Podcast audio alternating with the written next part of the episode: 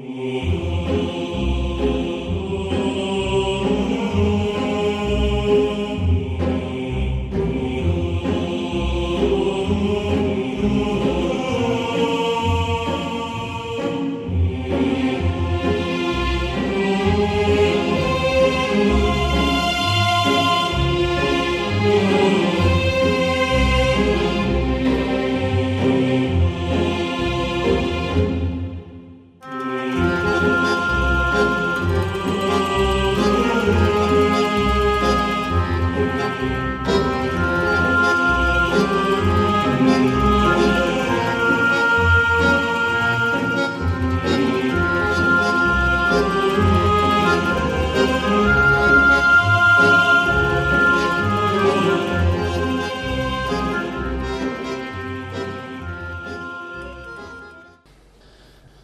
A kedves hallgatóinkat, ez itt a Katpol Kávéház legújabb 88.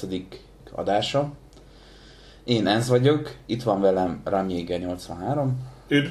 És Grodin. Sziasztok! Itt most ismét egy kibővített csapattal jelentkezünk, és ennek apropóját az adja, hogy ez a felállás beszélt korábban a Star Warsról, mint univerzumról, úgy általában véve és ebben a vonatkozásban, hát mondjuk, hogy évekig nem volt olyan tartalom, amiről érdemes lett volna különösebben beszélni. Röviden majd szerintem kitérhetünk arra, hogy mik voltak, és miért nem volt érdemes beszélni róla. Én, amíg általában véve a rajongói körökbe pozitívan fogadott Mandalórit se tartottam olyan különösebben nagyra, viszont most megjelent egy olyan sorozat, ami szerintem egy meglehetősen új minőséget képvisel a Disney Star Wars korszakban, ez pedig az Andor elnevezési sorozat, ami tavaly futott le a Disney Plus-on, tehát ez ugye rögtön streames megjelenésű volt. A sorozat 12 részben állt, és alapvetően egy ilyen elkülönült történetet mutat be, gyakorlatilag a lázadás egy sokadik iterációjú eredet történetét igyekszik felvázolni, és ebben a vonatkozásban szerintem egy olyan új tónus hozott be, ami eddig meglehetősen ismeretlen volt a Star Wars-on belül. Na most ugye szerintem kezdjük azzal, hogy annak idején a Gina Carano kirúgásáig beszéltünk a Star Warsról. Foglaljuk össze, hogy kinek mi a véleménye az abban eltelt szakba történt változásokról, mit tart pozitívnak, mit tart negatívnak, és ezt mind az Andor előtti időszakra vetítve. Hát ugye, ugye mi is történt azóta, hogy Gina Carano távozott a köreinkből, ugye kijött a Book of Boba Fett, tehát a Boba Fett könyve, és ha én jól tudom, akkor ezen kívül talán csak animált tartalom jött ki az Andor mellett, tehát uh, nyilván kaptunk uh, érdekes vagy kevésbé érdekes uh, történeteket a Rossz Osztag néven is ismert Bad Batch sorozatból, ahol uh, mindenki azt várja, hogy Omega mikorra éri el végre a pubertáskort, és akkor mi történik. Kaptunk uh, különböző kisebb-nagyobb elképzeléseket, hogy akkor most ez vagy az a film, ez majd elkészül, vagy nem készül el hogy hogyan kell az egész Gina Carano sztori miatt áthúzni néhány tervet. Voltak plegykák azzal kapcsolatban, hogy lesz -e önálló film, ami egy ilyen vadászgépes tematikában a zsiványosztagról, vagy annak valami Disney univerzumbeli klónjáról fog szólni, és hát azért alapvetően megkaptuk az Andort. Ami azért is nagyon érdekes, mert a legutóbbi megszólásunkban kettő dologról kiemelten beszéltünk. Az egyik az volt, hogy mennyiben más a Disney-féle univerzum, akár minőségben, akár tartalomban, mint régen az úgynevezett legendák univerzuma, illetve hogy mennyire hangsúlyos a, ebben az új Disney univerzumban a politikai korrektség, a színes karakter felhozata, most bőrszínre és szexuális orientációra gondolunk itt elsősorban. Én úgy gondolom egyébként, hogy ebben az Andor olyan értelemben új minőséget hozott, hogy mind a kettő trendre egy kicsit rátszáfolt, de én nem gondolnám, hogy ez kifejezetten az egész Gina Carano-s történetnek a konzekvenciája vagy visszapattanása, inkább próbáltak egy olyan hallgatói vagy nézői közönséget megszólítani, akit mostanában nem sikerült. miért mondom ezt. Én azt fogom képviselni ma, és nekem az a véleményem, hogy az Andor nem rossz, de nagyjából azon a szinten van, mint egy jobb minőségű történet a legendákból annak idején. Illetve, hogy ez mit jelent a színes karakterek és a politikai korrektség szempontjából szerintem annyiból sem rossz végre az Andor, és ez talán az egyik első történet, amiről ezt elmondhatjuk, hogy egyfelől nem hangsúlyozza ki a másságot, úgymond, nyilván van benne másság, de nincs nagyon hangsúlyozva, másfelől pedig nem fókuszál arra, hogy egy érdekes történetnek a rovására adjon elő másságot, vagy adjon elő olyan ventilátorjavításhoz, azaz fanszervizhez kapcsolódó twiszteket, amiket mondjuk a Boba Fett és a Mandaloriai rendszeresen megtesz, hanem önmagában mesél el egy, egy teljesen vállalható történetet.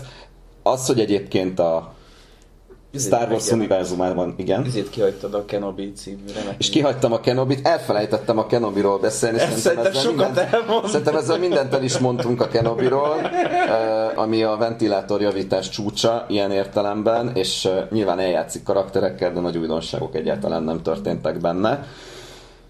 Úgyhogy... Hát mondjuk adja is magát abból, hogy beraktak egy olyan filmet, ahol tudjuk, hogy a főszereplőknek nem lehet érteni baja, tehát hogy ezt a Divers Inquisitor próbálták felépíteni, mint valami érdekes karaktert, akinek egyetlen egy érdekes vonása az, hogy mindenkit elárul, és ebből valamiféle morális felsőbbrendűséget kéne neki tulajdonítani. Lehet, hogy román piacra szánták ezt a terméket, azért gondolták, hogy ez egy vállalható üzenet, de alapvetően a B az mindenféle tét nélküli valóban fanservice volt, és hát még annak is elég gyatra minőségű. És egyébként ott volt az egyetlen ilyen polkorrekt hepajkodás, ezt jó is, hogy mondod, mert most végre eszembe jutott, hogy ott volt az ugye, ahol nem lehetett bírálni az afroamerikai inkvizítor asszonyt, mert bármilyen az ő karakterének nem jóságára vonatkozó komment, az következetesen rasszizmusnak számított, holott egyszerűen csak nem volt érdekes, amit csinált. Visszatérve az Andorra, én remélem, hogy majd beszélünk ma a tényleges másságról, és arról, hogy mennyire divers a Star Wars univerzum olyan értelemben. Drag podcast vagy itt akarsz I'm hard right, coming out. Szóval azt akartam mondani, hogy remélem, hogy beszélünk az Andor kapcsán arról, hogy mennyire fontos egy ilyen Star Wars történetben az, hogy ténylegesen divers legyen, és itt most arra gondolok, hogy az Andorban lényegében nem látunk idegen fajokat, és érdekes módon én nem nagyon találkoztam olyan rajongói körrel, amelyik ezt ténylegesen felkapta volna és nehezményezte volna. Remélem, hogy beszélünk ma majd arról, hogy ez probléma, vagy miért nem probléma. Én egy anekdotát tennék ehhez hozzá, pont a Kenobi említéséről eszembe jutott, hogy eh, egyik ismerősöm, amikor legutóbb találkoztam, akkor így felhozta, hogy á, mostanában ő látott három eh, Star Wars témájú sorozatot is, és uh, arra emlékeztem, hogy az egyik a Boba Fett, és most eszembe jutott, hogy igen, a Kenobi volt a másik, amit említett és ugye megállapította ő, aki szerintem nem sokkal tájékozottabb az egész franchise terén, mint én, ami nem sok. Ugye azt mondta, hogy hát az, első két sorozat az elég gatya volt, tehát a Kenobi meg a Boba Fett az lószar, de ajánlotta külön az Endort, hogy az, hát azt nézzem meg, mert az szerintem tök jó, bla bla, ezért meg azért. Egyébként azért is néztem meg igazából főleg, amellett persze, hogy podcastelni érdemes róla, ez közös állatározás volt. Úgyhogy én például így találkoztam ezzel a dologgal, hogy van az a két sorozat, az szar, és van ez az új, ami meg nem. és egyébként ez valahol talán az Endor javára is írható, hogy mivel annyira úgymond standalone, tehát különálló történetet ír le, mindenféle Jedi szitek, meg az egész környező lórnak az ismeretét nem igényli, ezért még Rám Jéger is megnézhette és érthette önálló produktumként. Nem kellett hozzá kecsapolni a, az elmúlt 30 év történéseivel kapcsolatban, tehát szerintem ez egyébként egy jó pont. Igen, én abból a szempontból helyezném kontextusba az egész Endor történetét, hogy gyakorlatilag azt látjuk, hogy már a Mandalorival kezdődően a Star Wars mintha egy ilyen útkeresésben lenne. Ugye a új trilógiának a bukása az szerintem eléggé jól jelezte azt a mindenféle exekutívok felé, hogy az irány ez nem jó. Túl lehet tolni a politikai korrektséget, és meg úgy az szar. Meg, így ezt a szar, tehát hogy igen, ezt túl lehet tolni, de ezzel gyakorlatilag csak megölik az aranytojást tyúkot, amiért ugye csilliónyi dollárt fizettek, tehát hogy ez egy eléggé rossz befektetés lenne a számukra. Egyébként valahol hallottam viccelőd, hogy George Lucas most visszavásárolna a Star Wars-t, akkor gyakorlatilag negyed annyit kéne fizetnie érte, mint amennyire eladta. Még lehet, hogy ezt is megérjük, bár nem hiszem, hogy ő nyugdíjas éveit feladná még egy kis filmkészítésért. A lényeg a lényeg, hogy talán aki követte ezeket a Star Wars bejelentéseket, projekteket, már legalább 7-8 filmet bejelentettek, és körülbelül ugyanit el is kaszáltak azóta. Ugye volt már, mint általad említett Zsivány, Osztag, voltak akkor a Ryan Johnson féle trilógia, amiből ugye nem lesz semmi, volt akkor a kis volt a trónok harcában ez a két idióta, a Benioff és Weiss, vagy Aha. a Benioff és Weiss féle trilógia, ami szintén nem fog megtörténni, szintén voltak még egyéb filmes projektek, tehát azt látjuk, hogy a széles vászorra valószínűleg nem a közeljövőben fog visszatérni a Star Wars, és valószínűleg ebben a helyzetben engedték jobban szabadjára azokat az embereket, akik valóban dolgozni is akarnak ezzel a alapanyaggal, nem gyűlölik a szívből az egész lort, mint ahogyan látjuk például Luke Skywalker meggyalázásán keresztül, ami most mondjuk, ha jól tudom, regényes vagy képregényes formában folytatódik, mert róla is kiderül, hogy LMBTQ++ személy valamilyen módon. Tehát, hogy alapvetően egy hatalmas gyűlölet övezi liberális körökben ezt az egész általuk mesének tartott Star Wars-t, amiből csak arra, hogy pénzt nyerjenek ki, meg nyomják előre az üzenetet. Nem mindannyian tudjuk, hogy az üzenet ez mit jelent. És ebben a helyzetben, ahogy egyre inkább pénzügyileg nem fenntarthatóvá vált ez a modell, kénytelenek voltak olyanokat is bevonni, akik nem feltétlenül ebbe a Vogue Matrixba gondolkodnak. Vicces módon egyébként most zajlik le ugyanez a Star Trekbe, nem tudom, hogy hallottatok-e róla, de ilyen internetes kritikus körökben már terjedt, hogy a Picardnak a harmadik évada az szakít az eddigi Vogue Festel, és egy normális értelmes történetet mesél el megfelelően tisztelt régi karakterekkel. Egyébként már a Picardnak a második évada sem volt annyira értelmetlenül vók, mint az első. Igen, voltak benne leszbikus karakterek, de legalább megtudtuk, hogy miért azok és mi a viszonyuk egymáshoz. Tehát kontextus és történetmesélés szempontjából a Picard második része is jobb volt, mint az előző.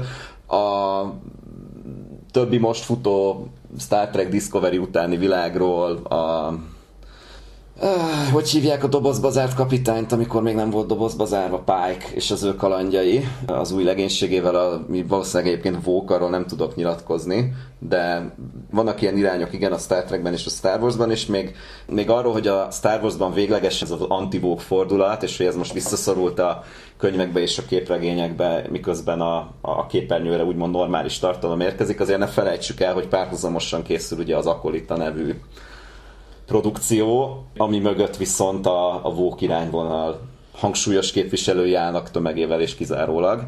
Tehát, hogy abban, abban mit fogunk látni, elképzelhető, hogy transvestita négerszit nagy urakat, de majd meglátjuk.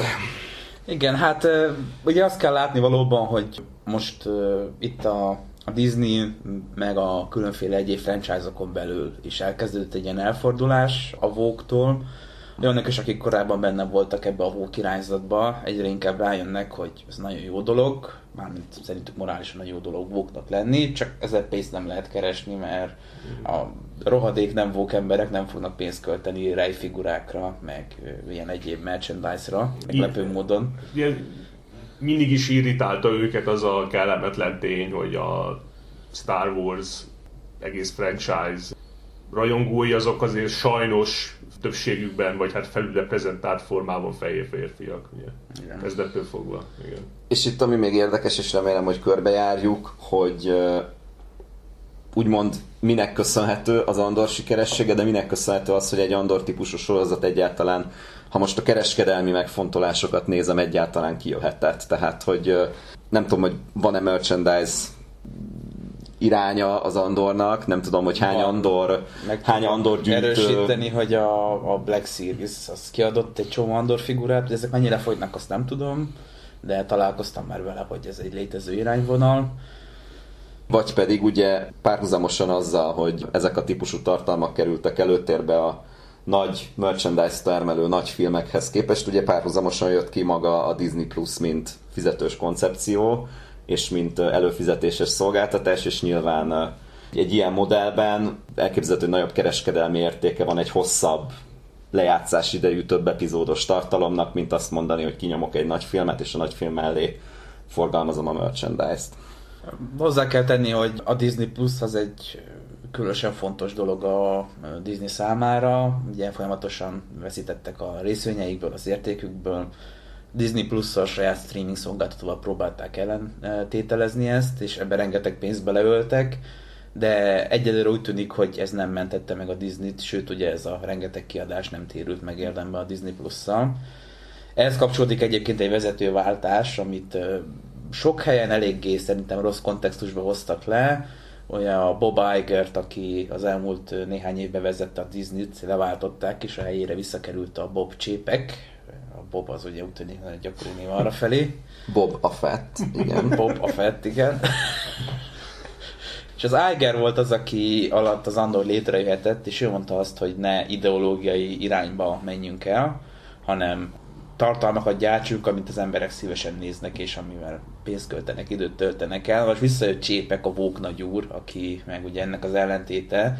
Tehát ő, ha a céget földbe állítja, akkor is Vók tartalomnak kell lennie. Szóval lehet, hogy ez az egész időleges, az is lehet, hogy a Disney részvényesek kikényszerítenek valami váltást, ezt most nem tudjuk. Mindenesetre egy ilyen nagyon sajátos cégpolitikai helyzetben lehet ilyet mondani, született meg ez a sorozat. Még szolgálati közlemények szerintem tegyük hozzá, hogy ma, tehát eh, a felvétel napján, azaz február 19-én még, hogy a Disney Plus-on fel van az Andor. Nem tudom, meddig lesz így, meg mi lesz vele az egész Disney plus de most még az a helyzet, hogy most még megtekinthető. Igen. És akkor szerintem itt az előzmények után térjünk rá magára az Andorra kezdjük szerintem azzal ott, hogy röviden felvázoljuk, hogy mi is történik, miről is szól pontosan, mi a setting azok kedvéért, akik esetleg ezt még nem látták, hogy képbe helyezzük őket a Star Wars világon belül. Ugye, ahogy említettem, az egész egy lázadásnak a eredet története, sokadik iterációban. Ugye a lázadás eredet történetet láttunk már képregényekben, videójátékokban, regényekben, videójátékokban több is volt egyébként. Igazából mindenben is láttunk már. Mindenben is. Minden formában. Ez egy, ez egy olyan dolog nyilván, ami megfogja főleg az amerikaiak fantáziáját, hogy ugye mindig ez a szabadságharcol, ugye oda vannak, hogy ez milyen nagyszerű nemes dolog.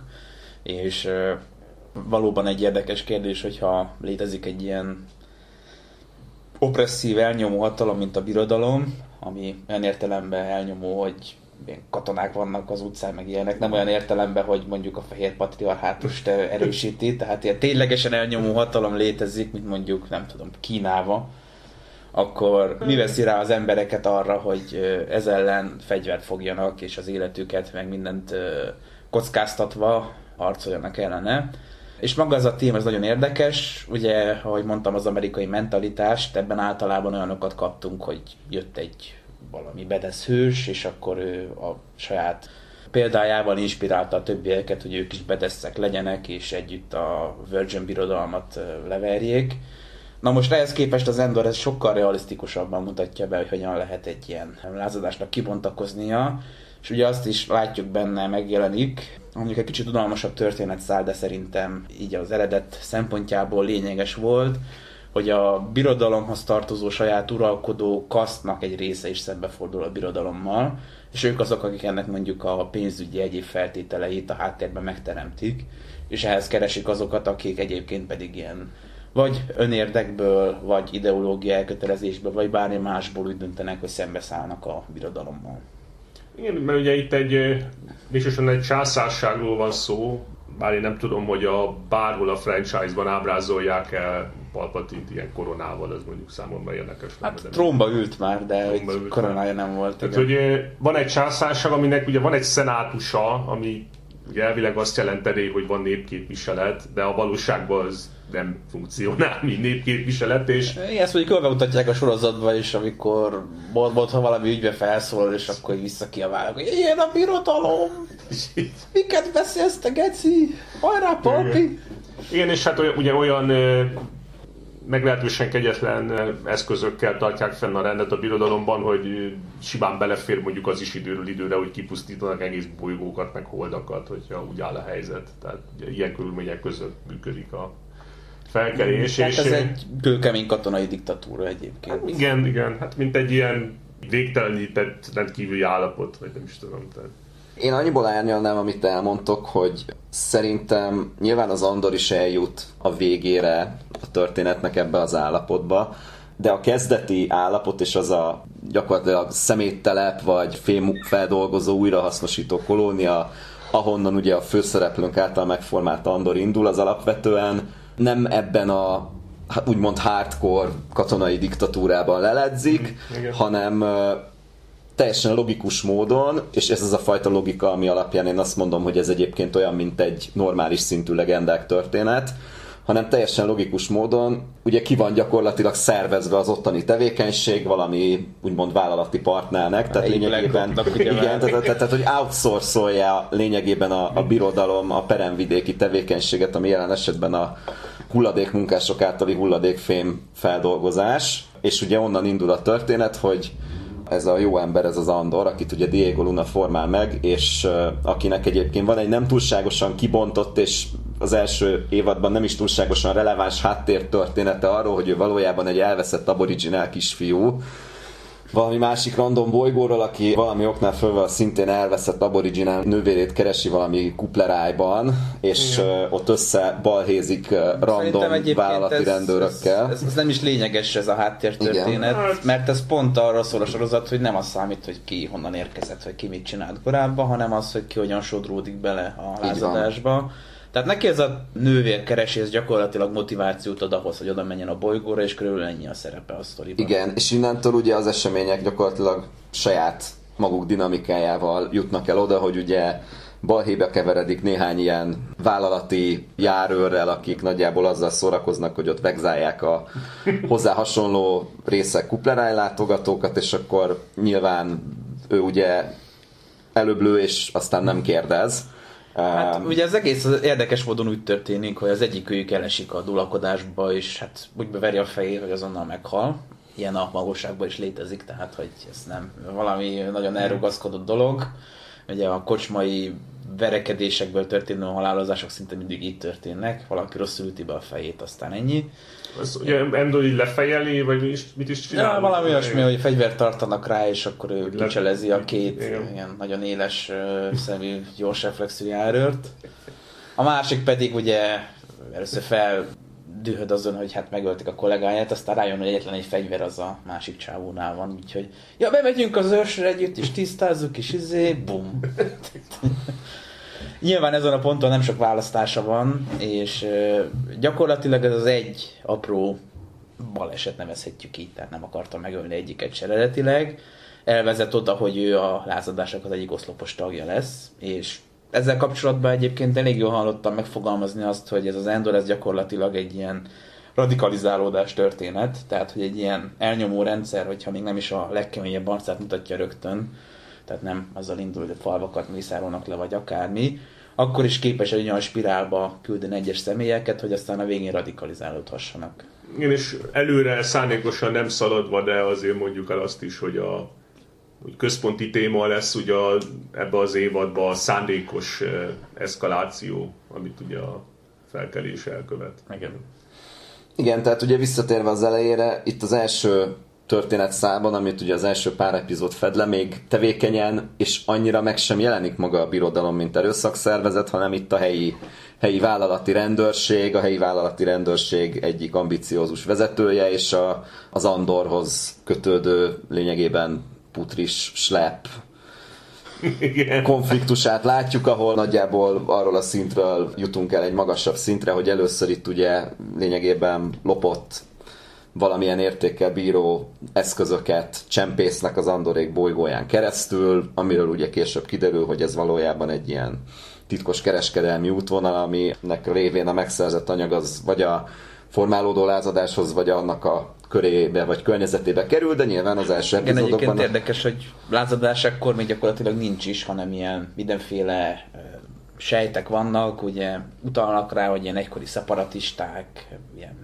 helyi elszakadáspártiak, vagy egyéb módon érdekeltek, akik birodalom ellen vannak, ilyen laza milíciák szövetsége most nem sokszor nem is szövetség, hanem együttműködése az, ami jelenleg a lázadást jelenti ebbe az érába. Tehát, hogy szervezett fegyveres felkelés a birodalom hatalma ellen nem létezik sehol. Igen, ugye a sokadik részben elhangzik, hogy Palpatine már ekkor császár, de igazából sokkal többet ennél nem tudunk meg arról, hogy most mikor került hatalomra, vagy ilyesmi, ez nem is olyan lényeges, hát nem is sejthetjük. A harmadik filmben még a... a sorozat, ahhoz meg kellett volna nézni néhány De a sorozatban nem történik rá utalás, tehát na. ugye a császárság már létezik, de hogy is mondjam, úgy a élettörténetének még az elején van, mert... Annyiban igaza van rám ennek, hogy ez egy olyan időszak a birodalom szempontjából, amikor ez egy formálódó közigazgatás, ez egy formálódó struktúra, nem alakult ki még teljesen az a, az a fajta rendszer, amit mondjuk a klasszikus trilógiában látunk, nincs még annyi kapacitásuk, hogy minden rendszerben személyesen jelen legyenek, mindenhová rohamosztagosokat állítsanak, mint akár későbbi a klasszikus trilógia előtti érában játszódó filmeknél, hanem ugye ezt az erőforrás szűkösséget próbálják meg egyrészt ezzel a kiszervezéssel menedzselni, másrészt pedig azzal menedzselni, hogy már működik egy, egy viszonylag jó hírszerző hálózat, és ugye birodalmi oldalon a birodalmi karakterek elsődlegesen ennek a ISB-nek, tehát ennek a ennek a Birodalmi Biztonsági Hivatal, így van, néven ismert műintézménynek a, a révén nyerünk bepillantást a birodalom működésébe, ami nyilván egy uh, olcsóbb megoldás, mint minden rendszerbe csillagrombolott és több tízezer rohamosztagost rakni, uh, de nyilván később eljutunk oda is, tehát itt még racionális alapon és egyébként egy kissé vállalati kultúrára, kissé multis politizálásra hasonlító működésű ISB-vel próbálja a birodalom ezeket a nagyon távol és nagyon számára nem túlságosan értékes területeket felügyelni, és nyilván ebben a közegben tud a lázadás elkezdeni szerveződni, ami nagyon fontos, és el is mondtátok, hogy azért itt ennek a szellemi magját, vagy anyagi magját nagyon sokszor az előző konfliktus vesztesei jelentik. Tehát olyan frakciók, akik a, az úgynevezett klónháborúban ugye a szeparatisták oldalán harcoltak, mint kiegészítő segédmiliciák, és nyilván a szeparatisták központi haderejét alkotó droid hadsereggel ellentétben ők nem lettek leszerelve és szétszedve, ők általában a saját, saját rendszerük vagy saját bolygójuk egyéni milíciájából, amelyik szembe helyezkedett az akkori köztársaság alapból nőttek ki egyfajta vesztes féllé, és nyilván ők a birodalomban nem feltétlen kizárólag a zsarnoki diktatúrát látják, hanem az előző háborús ellenfejük jogutódját. Hozzá kell tenni, hogy egyébként ez érdekesen megjelenik abba is, hogy a főhős bolygója, ahol először találkozunk vele, sem teszem be a neve. Mármint a, a, az ahol, a bolygó, ahonnan származik? Hát ahol élnek az, az elején, tehát hogy ahol maga az hát a, Hát ugye a Premora cég rövidítése, és Ferrix, vagy Terrix, az a város. Ferrix? Ferrix, Ferrix a, a hulladék feldolgozó. Igen, igen ami, ami nem tudom, Tehát, hogy a település nem, vagy a bolygóé, de Igen, most... igen. Tehát, hogy a Ferrix sorsán keresztül ugye látjuk ezt a vonalat jobban is. Ugye Ferrix egy szeparatista oldalon harcoló bolygó volt, mert ugye itt a harcot szerintem úgy kell értelmezni, hogy nem tudom, hajó alkatrészeket adtak nekik, vagy valamit, át, hogy... Hát igen, ez ilyen lyukóbánya szintű település, szóval... Körülbelül igen, úgy nem, lehet, ki. nem lehet róluk feltételezni, hogy nagyon nagy katonai igen, potenciált. Tehát, hogy, hogy, ez a Ferrix, az valószínűleg valami látópont, vagy Csak a lyukóbányaiakkal ellentétben ők dolgoznak. Igen. Kicsit a tökéletes képhez hiányzik az, hogy az Andorban nem szerepelnek tofok. Elhatárolódó. Hát mindent nem lehet. Igen. Igen.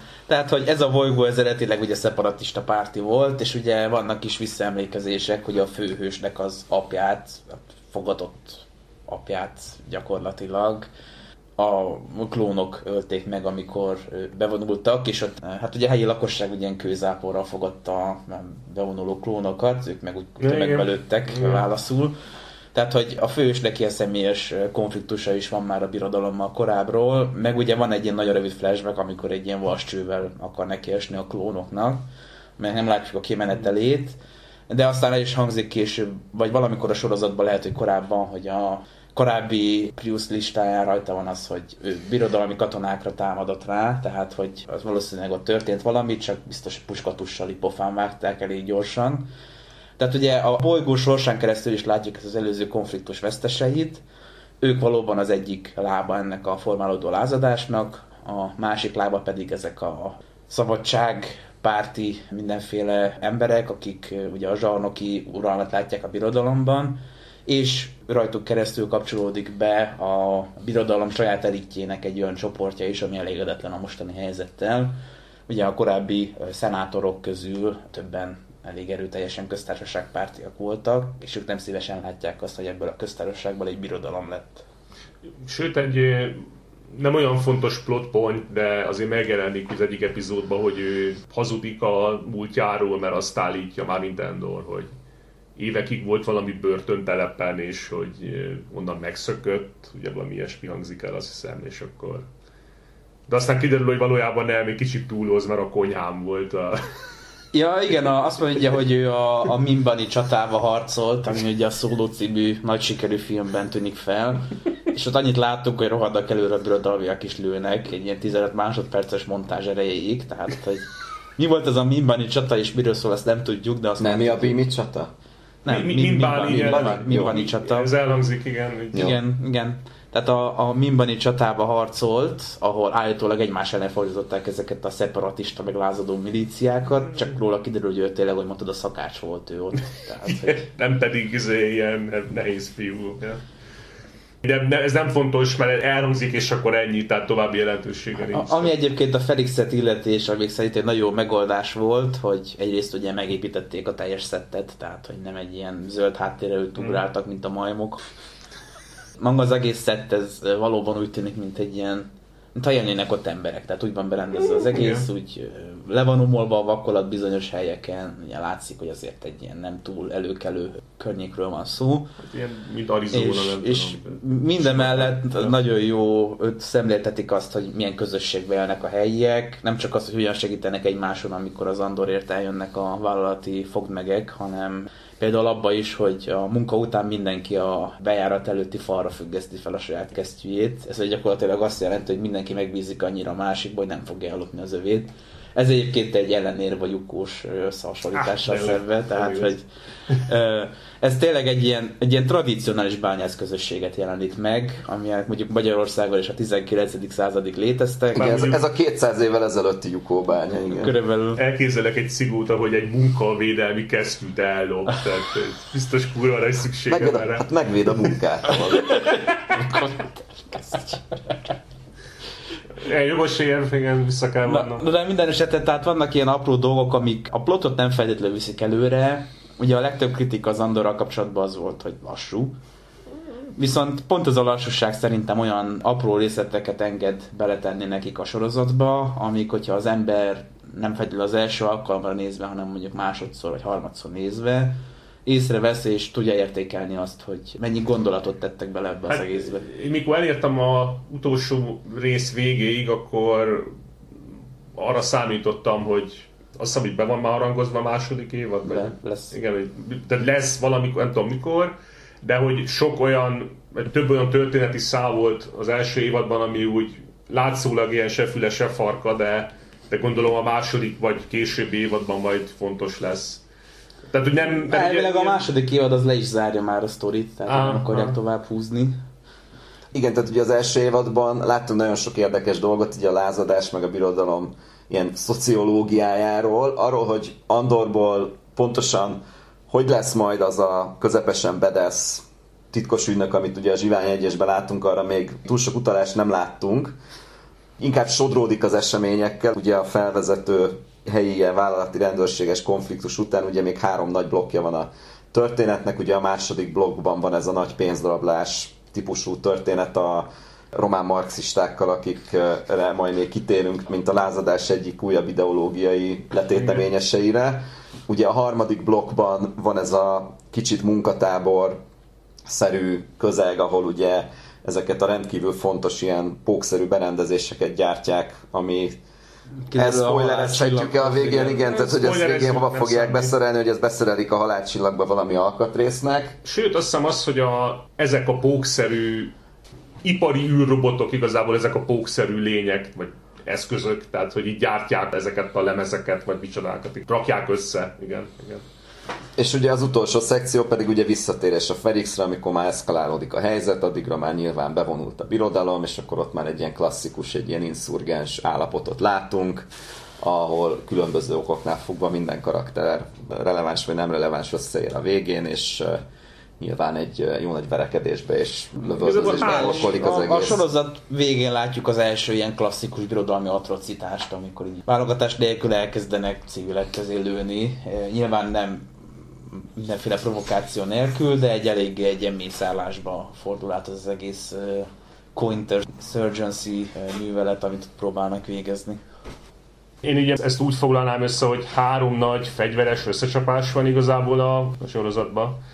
Gyakorlatilag ilyen három nagy akció jelenet van, bár igazából négy, hogyha hozzáveszünk, hogy a rendőrségi akció az elején, Mm. azt szerintem elég monumentális, Igen. aztán a börtönlázadás, ami még ilyen nagyon nagy. Azzal együtt négy, igen, ez igaz. Igen, aztán ugye ott van a végén a nagyon nagy fight, Mm. és ugye ott van maga a pénzrablás, tehát hogy így gyakorlatilag ez a négy ilyen nagyon nagy action jelenet van, és a többi rész az gyakorlatilag egy ilyen build-up azért, hogy a, ezt a négy payoffot megkapjuk. Mm.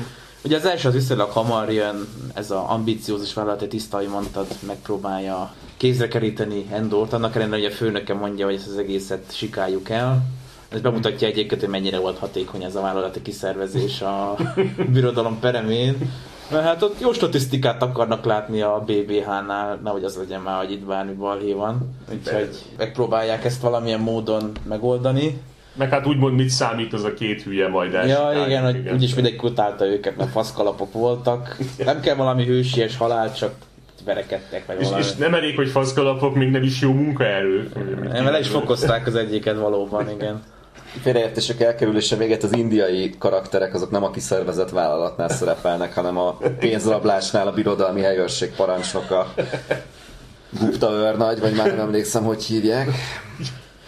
Igen, és hát ugye gyakorlatilag itt látjuk ezt, hogy ez az egész bolygó mennyire ellenkezik a birodalom ö, a szemben, még akkor is, hogyha csak ilyen szerencsétlen fog meg küld oda, mint ez a két tucat ö, vállalatim fog meg. Akikről azt hiszik ők, hogy 14 ember összesen az ugye elég lesz, ugye annál a... Hát, mert ugye egyetlen egy valakire mennek ilyen dorra, és hogy csak, közben csak elegen vagyunk, csak nem számolnak azzal, hogy az egész város ellenük fordul. A, Gyakorlatilag a, a egy... nyers matematika az logikusnak tűnik, hogy egy ellen 14, nem? Tehát- Igen, és akkor ugye itt, itt jelenik meg először, de a történetben ugye végig szerepel ez a nagyon OP protolázadó karakter, akit Lutennek és nem Lutornak hívnak. Lex Luten. De, De- mondjuk Luten is szerintem egy eléggé többdimenziós karakter lett, tehát hogy ő egyébként szerintem elég jól van ábrázolva. Ugye van is egy beszélgetés az egyik ilyen beépített BBH-s tisztel, aki ki akar lépni, mert gyerekei vannak. Mm. És mondja neki Lutern, hogy hát mit gondolsz, hány lázadót áldoztunk fel ahhoz, hogy te abba a pozícióba kerül, hogy most vagy. És gyakorlatilag ugye elárulták neki a egyes ilyen lázadó sejteknek a hol létező előlétessék. Úgyhogy nyilván meg lett mondva neki, hogy nem léphet ki. Igen, és de- ugye Luten ott elmondja a személyes filozófiáját, hogy neki be kell mocskolni a kezét ahhoz, hogy ez a lázadás sikerre járjon, de pont azért, mert bemocskolta a kezét, soha nem fognak rá emlékezni, és hát ugye örökké elfelejtett személy lesz, akit vagy megvetés övez, vagy teljes elfeledettség. Ugye fontos az, hogy ez az egész történet, meg Luten karaktere is még ugye 22 előtt született. Nyilván, hogyha egy vagy két évvel később jött volna ki az Andor, akkor lehet, hogy Luten most azt ordibálna, hogy Szláva Ukraini, és kék-sárgában nyomulna.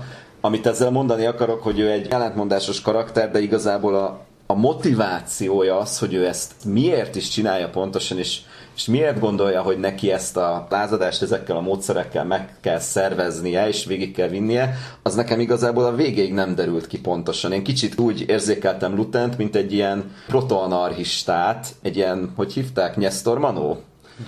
Egy, egy gazdag, kicsit egy gazdag Nestor Manó és egy Lex Luthor keverékének éreztem, aki igazából azért is kever bajt, mert, mert neki ez kvázi örömet okoz. Mert ő úgy érzi, hogy lázadunk a birodalom ellen, mert lázadunk a birodalom ellen, mert lázadunk nagybetűvel. Mert szláva a lényegében. Hát, hogy ők rohadékok és harcolni kell ellenük, és számára nem kell több motiváció menni. Tehát ha ennek lenne valami előtörténet, amiből kiderül, hogy ők valójában iskolatársak voltak Jar Jar binks vagy Palpatinnal, vagy van valami régi grudge, amiért, szobatársa. amiért ő nagyon fúj a jelenlegi elitre, vagy ő tényleg csak azért fúj a jelenlegi elitre, mert ők az elit, ő pedig annak ellenére, hogy elég sok pénze van, nem érzi magát elitnek. Ez szerintem nem derül ki teljesen, de ez nem változtat azon, hogy még mindig Szerintem egyébként nem is lényeges, hogy ő miért lázad. Ugye attól függően, hogy ő kivel beszél, ugye neki több jelenete is van a azok számára, akik nem nézték az animált sorozatokat, a Sivány egyesből megismert uh, Szó aki ugye az egyik ilyen, mondjuk úgy, hogy nagyon radikális felkelő, akit aztán később még a lázadásból is kiutálnak, mert ilyen civileket robbangat, meg ilyen egyéb disznóságokat csinál. Tehát amikor Szó Gererra megkérdezi tőle, hogy te miért csinálod ezt az egészet, egyébként tudod, ez a téma, hogy fel kell áldozni az egyik ilyen Krieger egyébként elég beszédes. Krieger, igen. Elég beszédes neve. Krieger által vezetett lázadó sejtet fel kell áldozni, hogy leplezetlenek maradjanak akkor kérdezi tőle, hogy te ezt miért csinálod, te ebbe örömet lesz, és akkor ő valami olyasmi választott, hogy hát igazából őt ez az egész lázadás nem érdekelni egyébként, de a birodalom annyira magához gyűjt minden erőt, hogy előbb-utóbb eljut arra a pontra, hogy a birodalommal szembe senkinek se lesz esélye. És ő az erőt szeretné a birodalmat megdönteni, hogy erre esélye lenne, Na most ugye kérdés, hogy ezt komolyan gondolja, vagy csak mondja, de minden esetre azt látjuk, hogy neki nincs sziklaszilárd meggyőződése, lehet így mondani, azért, hogy lázadást támogassa. Inkább egy olyan figurának tűnik, aki ilyen vagy olyan okból, de inkább pragmatikus megfontolások útján jutott el oda, hogy nem szabad hagyni, hogy a birodalom ennyire erősödjön és így működjön. Igen, ugye a 20. században, csak hogy párhuzamot mondjak, ugye léteztek főleg Latin Amerikában olyan ilyen kommunista szervezetek, amik azt vallották, hogy hát akkor is győzhet a forradalmi harc, hogyha a feltételei még nincsenek meg, mert azokat ki lehet provokálni. Tehát, hogy...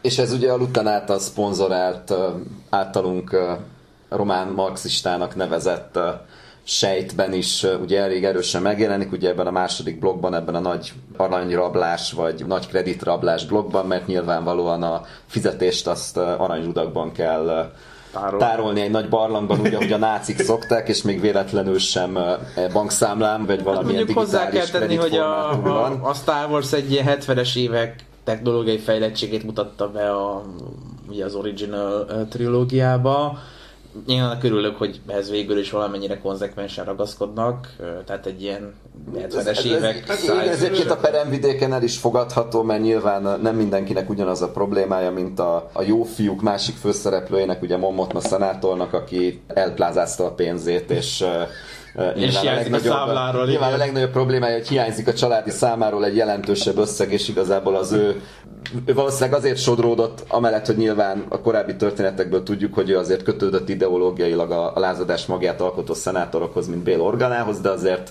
nekem erősen az volt a benyomásom, hogy Momot ma elplázázta és elpenészkedte a pénzét Hát és a azért... férje meg ugye, akivel gyűlölik egymást, tehát Igen. egy ilyen boomer házasság vonal befigyel, ő meg ilyen nagy szerencsejáték függő, tehát hogy Igen, meg is van azok, hogy... És, és igazából Momot ma azért sodródott a lázadás mellé, és ez részben pedig egy ugye nagyon jó példája annak, hogy kik landolhatnak ebben a állítólag jó fiúk alkotta klubban, mert hogy ugye hát el, elveszett a pénz, és félt, hogy sikasztás miatt kvázi ő is valamilyen munkatáborba kerül, és nyilván azért Momotmától senki se várja el, hogy fizikai munkát végezzen, fogalmazzunk így.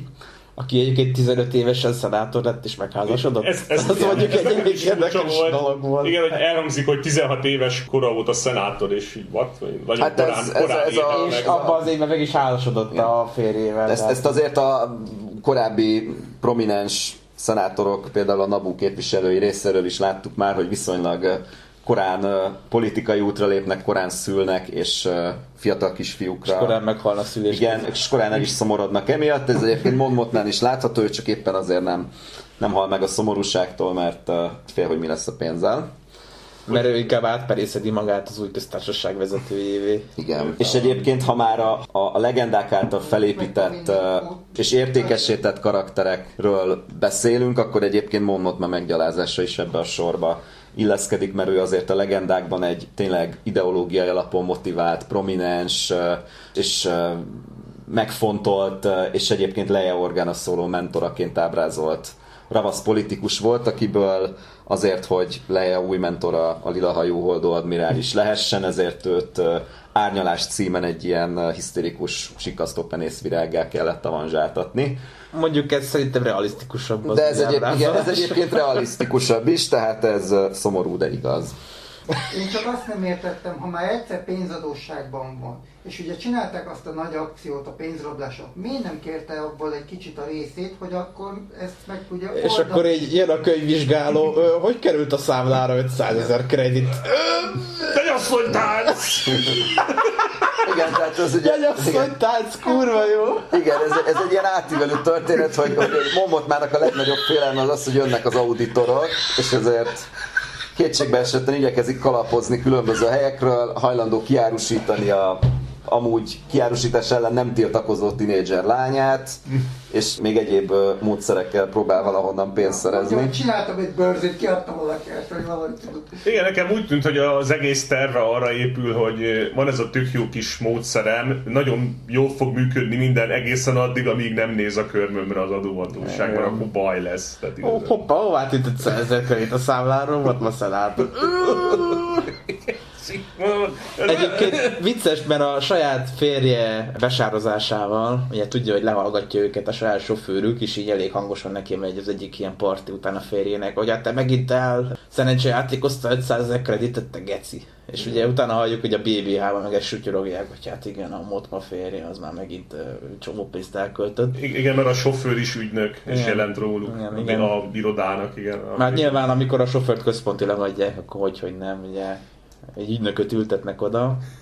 Jó, Mondjuk a ugye ő tudja igazából a szenátor. Ja, persze, hát azért is mondja el, azért, a, igen. azért is mondja elő hangosan a kocsiban, amikor ö, erről van szó, tehát hogy a gyakorlatilag a férjét sározza be ezzel az egésszel. Igen. A lányát meg, ahogy mondtad, eladja gyakorlatilag pénzért egy ilyen eléggé kétes hírű üzletember fiához. Nyílt prostitúció. Egyébként ne- nekem ez érdekes volt ez az egész történetszám, mert tehát arról van szó, hogy nincs kimondottan arról szó, hogy így eladják egy házasságba, de ugye a hitelező kvázi mafiózó, vagy hát aki majd a hitelező lesz, ugye ő csak annyit dob fel, hogy hát az én fiam 14, talányok 13, és legalább mutassuk be őket egymásnak. Tehát még, még semmi nincs. És, és Igen, igen, de ugye mivel 16 évesen házasodtak, a Monmot máig azért ez implikálja, hogy ez nem egy üzér megy át társasjátékhoz, Jó, persze, film. Tehát, hogy persze, csak még ugye nem olyan nyers tranzakció történik Ja, a felvetéskor. persze, Gyakorlatilag, mint egy ilyen viktoriánus kori, úgymond lánykérés, tehát, hogy Igen, ne- nekem egy kicsit furcsa volt egyébként a történetben, hogy a szenátor asszony ugye ezt egyből dühötten elutasítja.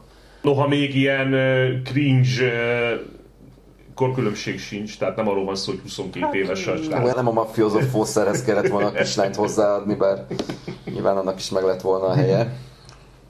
Hát ugye egyrészt azért akarja utasítani, mert ő ezeknek a régi tradícióknak nem nagy híve, Mm. másrészt meg ugye azért, mert egy ilyen tényleg mafiózóról van szó, tehát hogy Igen.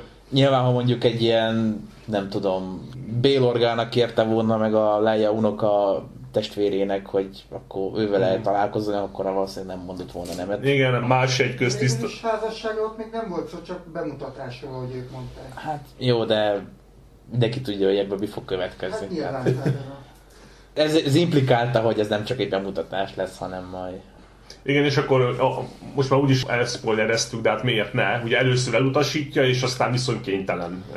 Igen, hát a pénz csak nem lesz meg, és hát valahogy ugye egyensúlyba kell hozni a főkönyvet, úgyhogy... És akkor arról még nem is beszéltünk, hogy ha jól emlékszem, akkor jószolgálati alapítványokon és NGO-kon keresztül mossák a pénzt, hogy egy Lehet, kis hogy egy aktuál ilyen- politikai színezetet vigyünk a történetbe. Egy ilyen brüsszeli politikai tanácsadó volt a sorozat elkészítésénél.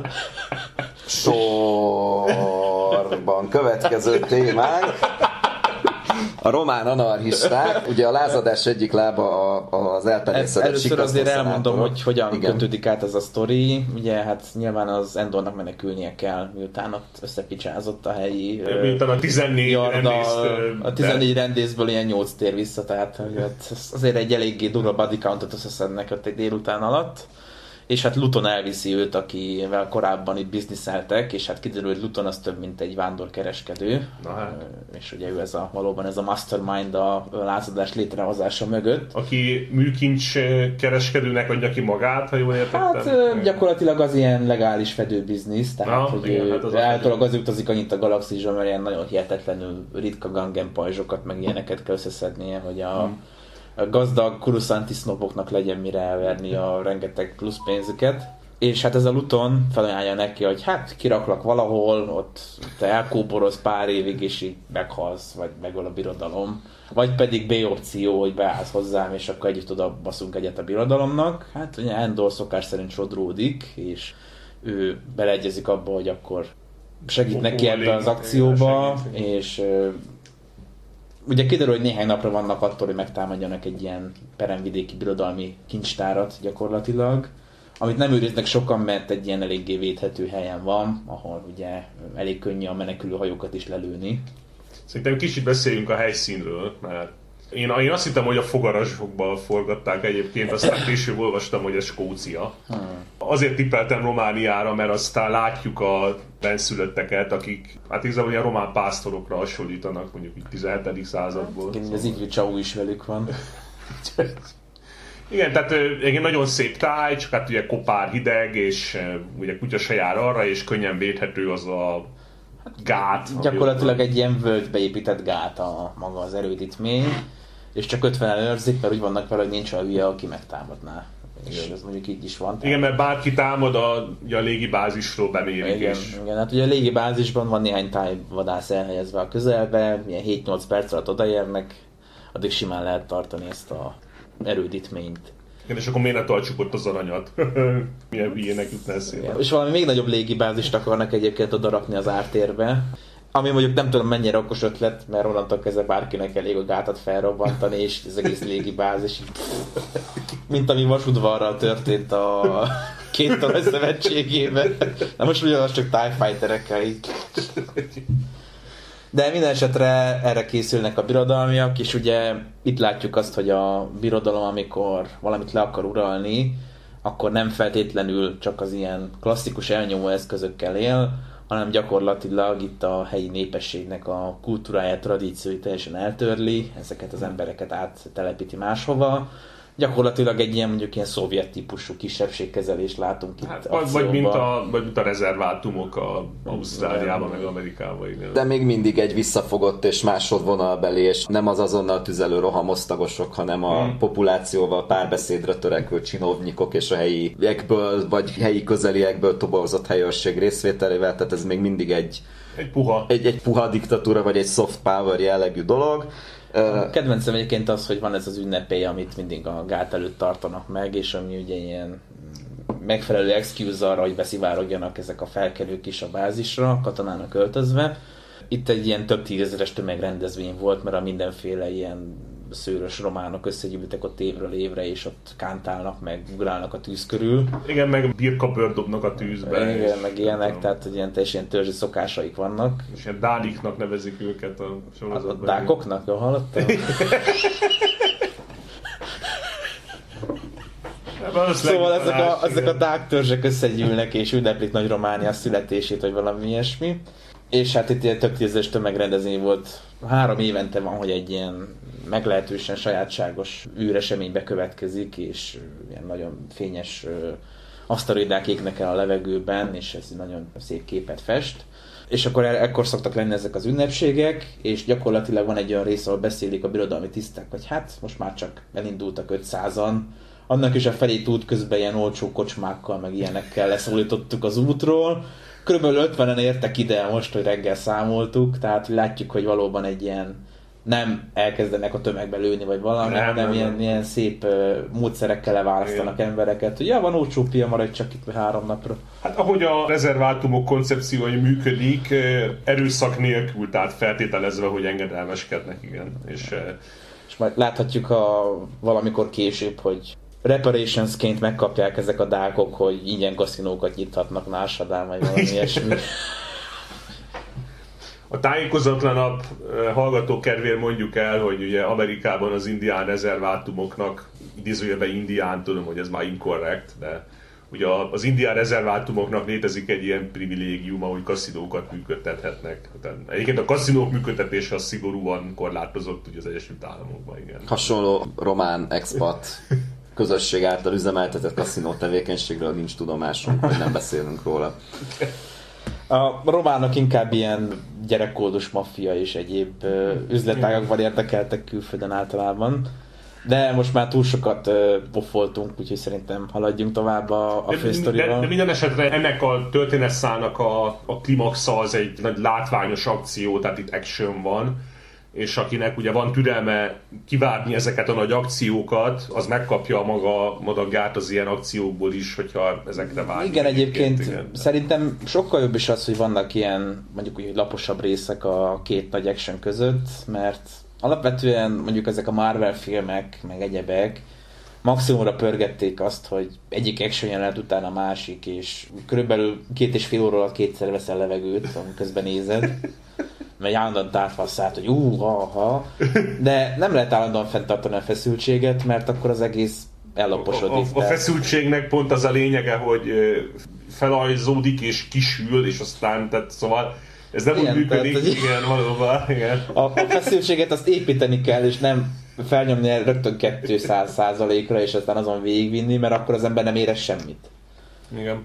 Ezt még el akartam mondani magam részéről, mint tájékozatlan normi, hogy ugye az Endornak pont az egy, szerintem is egy nagy pozitívuma, hogy a, ugye a korábbi Star Wars filmekben ugye a lázadásnak ezt a nagyon kemény rögvalóságát nem annyira látjuk, mert kicsit olyan romantikus képet fest szerintem a sok korábbi Star Wars film magáról a lázadásról, mint olyanról, mert azt látjuk, hogy hát van ez a birodalom, akik szemetek, de egyébként nekünk vannak bázisaink, és ott tök jól el vagyunk, meg így röpködünk, meg harcolunk, de, de hogy ez Ezt a tényleges... lázadás tényleg mindig csak úgy láttuk, hogy van pénz, fegyver, paripa, vannak bázisok, És- jó, kicsit futni kell a birodalom elől néha, de úgy soha nincs ez a probléma. Igen, hogy- igen, de ha bátran harcolunk, és azért harcolunk, amit szeretünk, akkor, akkor győzünk. Igen, ugye ezt a dilemmát majd az új trilógia oldja fel azzal, hogy valójában lázadás nincs is szükség, mert elég, ha az emberek eljönnek mindenhonnan. De szerencsére itt még nem tartunk, itt még tényleg azon a pörgés, hogy hogy lehet ideológiailag és pénzügyileg megalapozni a lázadást. Ugye az ideológiai alap egy újabb dimenziója, és ezért említettük korábban a marxista románokat. Ugye ahhoz kötődik, hogy van ebben a rabló bandában, vagy behatoló csapatban egy helyi illetésű, vagy nem tudom mennyire helyi illetékességű karakter, aki megírta a, a tőkét, az általa manifestónak nevezett uh, anarchista kézikönyvet, ami nagyjából arról szól, hogy ha az emberek uh, elég határozottan lázadnak, akkor ebből előbb-utóbb bizony lázadás lesz. Na hát, Sőt, egyébként még egy kicsit ennek a Big Technek is bekimentek már, mint ilyen meta üzenetbe, mert ugye mondja, hogy hát itt van ez a régi csillagtérkép, és ezt tudod használni mindenféle modern rendszer nélkül, akkor is, ha nincs áram, meg mit tudom én. Ezeket elveszik tőlünk, mert nem akarják, hogy újra szabadon élhessünk. Tehát egy kicsit ilyen uh, unabomber uh, jellegű üzenet is volt ebben az egészben. De a srác egyébként saját magához szül olyan értelemben, hogy életében először dolgozik, amikor pakolnia kell az aranyat, és ettől annyira elfáradt, hogy rádul az arany induláskor, és meg is hal. Menj el dolgozni, fiam, nem lesz belőle baj. És öt arany agyon nyomja. Egyébként nem viccelünk tényleg így hal meg, tehát hogy agyon nyomja a rakomány, amikor begyorsít a, A hajó, a igen. hajó igen, és így kinyomja belőle a szuszt, meg így gyára töri. Ja, igen. Hát, marxisták Szomorú, igazi halál, Igen, amikor anti, dolgoznak. így járnak az antifák, igen. Életében először fizettek neki a gazdagok, meg is halt. Egyébként itt tűnik fel az első divers karakter páros, olyan értelemben, hogy Vogue divers, ugye a interracial lesbic, ilyen meglehetősen baltarcú szőke nő, aki a parancsnokkal csapatnak, illetőleg Ne, ez, a, ez a meglehetősen modern kinézetű indiai suna, akivel együtt kavarnak. igen, igen.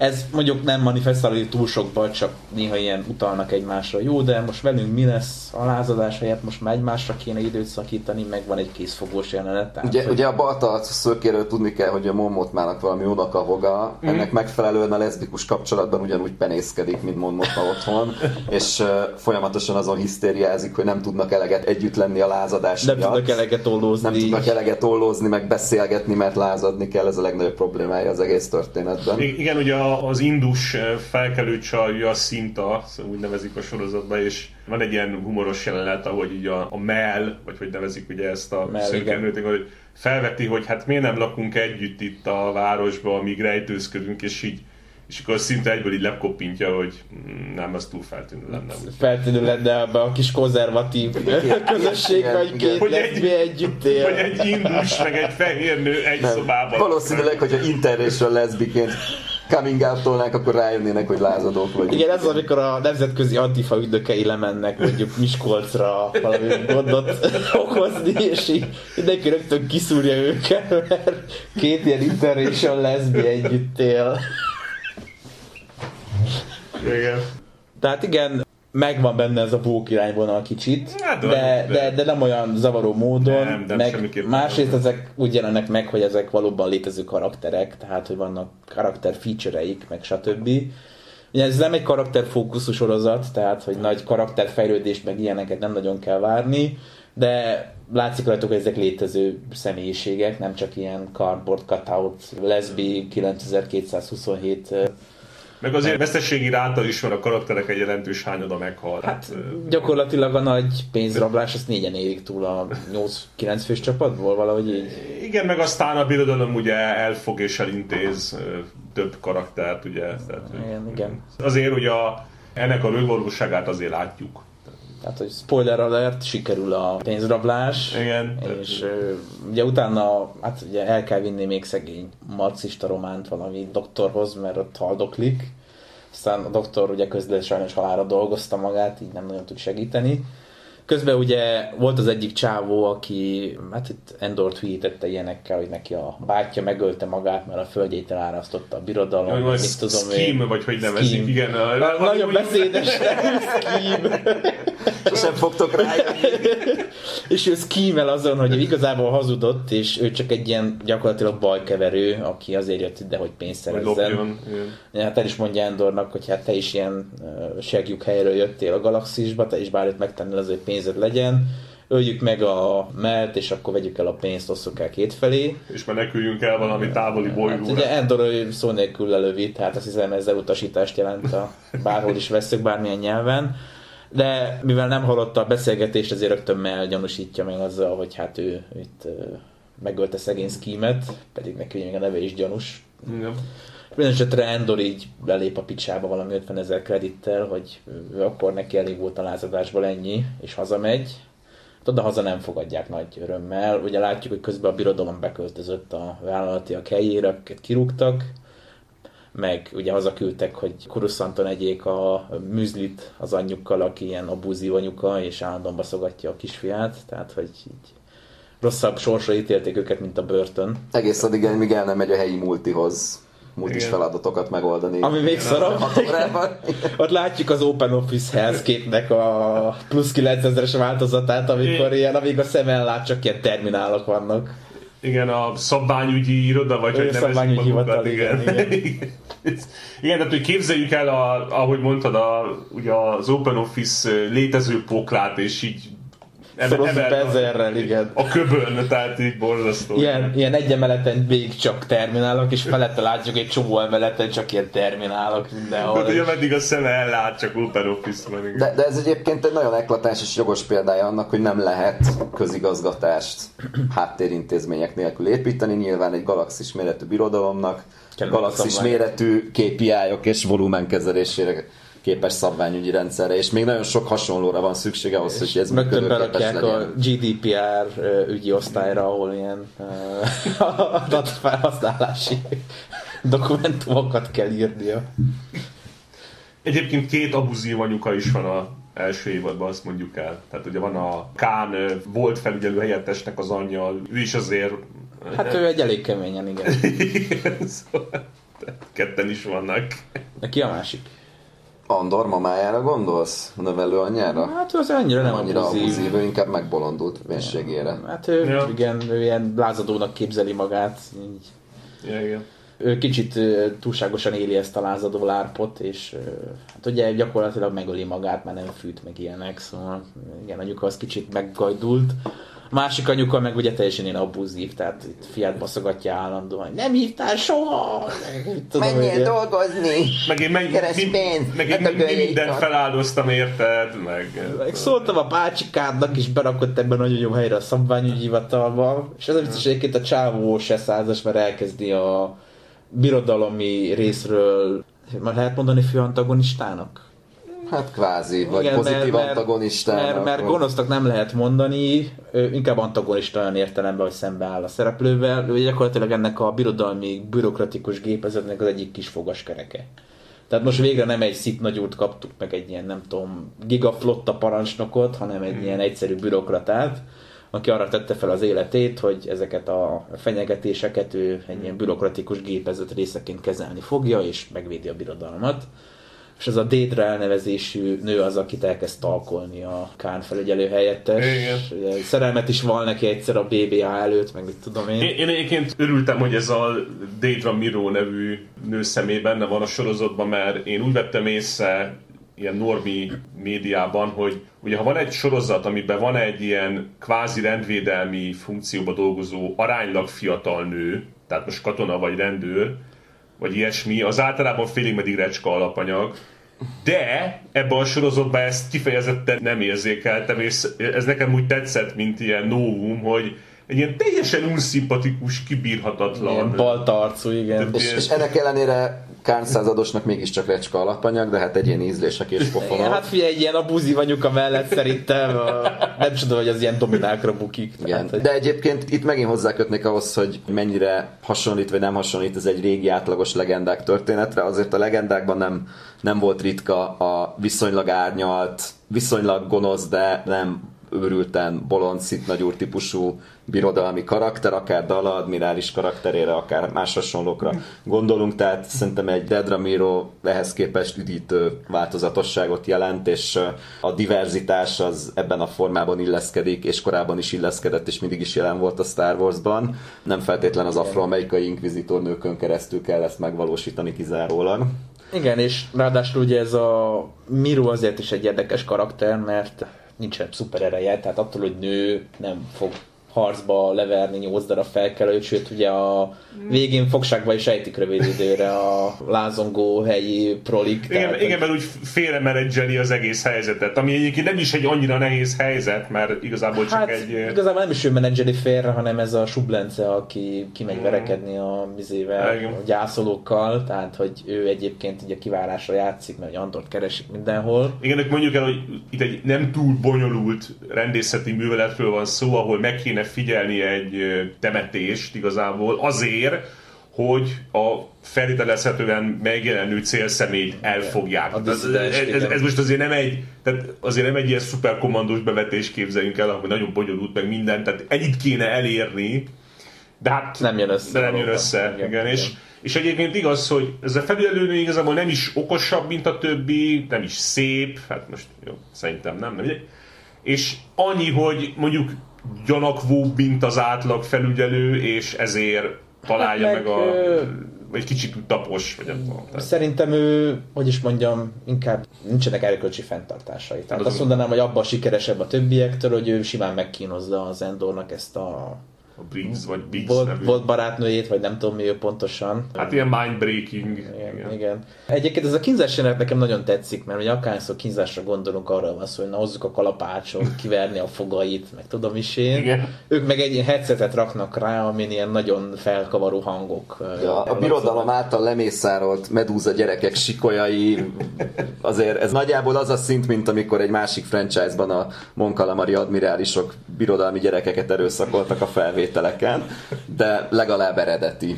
Igen, tehát szerintem egyébként az Andornak egy nagyon nagy előnye, hogy ezekkel a kialakult trópokkal szemben tud ilyen jó értelemben subverting expectations, tehát a kínzásnak mindig arra számít, hogy nagy fél voltra verik, ja, és igazából csak ilyen mindbreaken teszik. Ja, és ennek a vonatkozásával nekem a börtön is nagyon ötletes volt, mert gyakorlatilag ugye ha valaki börtönre gondol, mi az első elképzelés, hogy ott rácsok vannak, ott fegyveres őrök, verik arabokat, mit tudom én, így gyakorlatilag megoldották, hogy van egy olyan börtön, ahol nincsenek rácsok, nincsenek ajtók, stb de van egy olyan beépített technológia, ami alapján a padló ilyen 220 voltat a lábadon keresztül beléd vezet, hogyha nem viselkedsz jól. És annyit eszel, amennyit akarsz, tehát ilyen ja, igen. proli heaven igazából. Mondjuk valószínűleg ilyen, nem tudom, őrölt protein, vagy valami ilyesmi lehet ezekben a csövekben. Igen, egy étel van, de abból annyit eszel, amennyit akar. Sőt, ha nagyon jól dolgozom, még meg is ízesítik, igen. Igen, igen, Igen, egyébként vicces ez a munkaversenyt bevezették a börtönbe. Szerintem ez is, ez is valami allegória lehet a multikra, tehát hogy... Ne, ez egy érdekes dolog egyébként, mert ugye ez a börtön, amiről beszélünk, ez a harmadik uh, történetszál, ugye a második volt a nagy aranyrablás, és a harmadik ugye ez, és ugye hogy kötődik össze a kettő. Én nem akarom azt mondani, hogy ez volt Palpatine terve végig. Ez volt Palpatine Igazából terve nem zárhatok.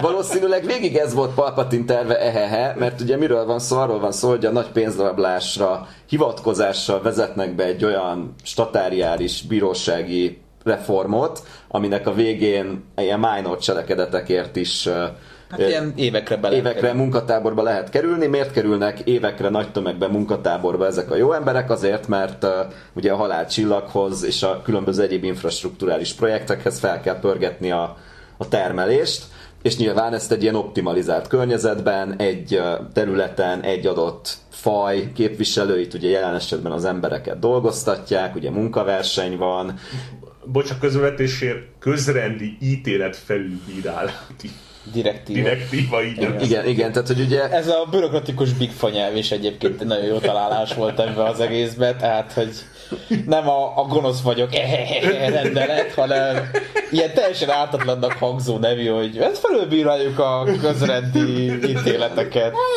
Igen. Igen, és hogy ugye, amikor, ugye, ugye hogy kerül ide Andor, ugye elmegy a pénzével szórakozni valami valami Hát lebúj ilyen- bolygóra, igen. és ott a lebúj bolygón rosszkor van, rossz helyen, és, és, és, és úgy, úgy értékelik, hogy akkor igen, ő is huligánkodott, és ezért elítélik, és a gonosz vagyok, ehhez az ezen az egyetlen ponton jelenik meg, amikor közli vele a bíró, hogyha nem tetszik, akkor forduljon az urálkodóhoz. Tehát, hogy ezt, ezt mondjuk én nem feltétlenül Ez- éreztem, hogy ez miért kellett bele, de hát... Szerintem nyilván. azért, mert ez inkább a cinizmusát mutatta meg, tehát hogy a gépezetnek csak egy fogaskereke, ő neki azt mondják, hogy hat évre ítéljen el ilyen majmokat, akiket összefogtak az utcáról, akkor elítéli, és Hát ha nem tetszik, akkor lehet igen. menni a császáron panaszkodni. Hát jó, azért, mert ugye neki nagyon sok a dolga, ugye rengeteg ember ügyét kell elbírálni, és az algoritmus neki azt dobja ki, hogy 6 év, és ha 6 év, akkor 6 év, és kész. Nem tetszik, akkor lehet szólni palpinak. Igen, és ugye itt jön ki az, hogy igazából valójában azért lette gonosz úgymond a birodalom, mert gonosz lett, vagy ugye mi történik? Itt, itt az történik, hogy van egy termelési elvárás, ugye le kell gyártani 25-30 ezer csillagrombolót, meg egy halálcsillagot, nyilván ehhez több munkás kell, nyilván ehhez több kényszermunka kell, és ugye elkezdik visszarotálni a idejüket letöltött munkásokat egy másik szányba az adott börtönben, mert nyilván a termelés nem állhat le. És hazugság az, hogy szabadulsz a büntetés után. Igen. Tehát való, Ja, igen, valójában, is csak kiderül, át, igen. valójában csak átrotálnak, és addig dolgozol, amíg meg nem halsz. Igen, és akkor állítólag, amikor ez kiderül, akkor ott egész szekciókat mészárolnak le, hogy erre ne jöjjenek rá soha, hehehe.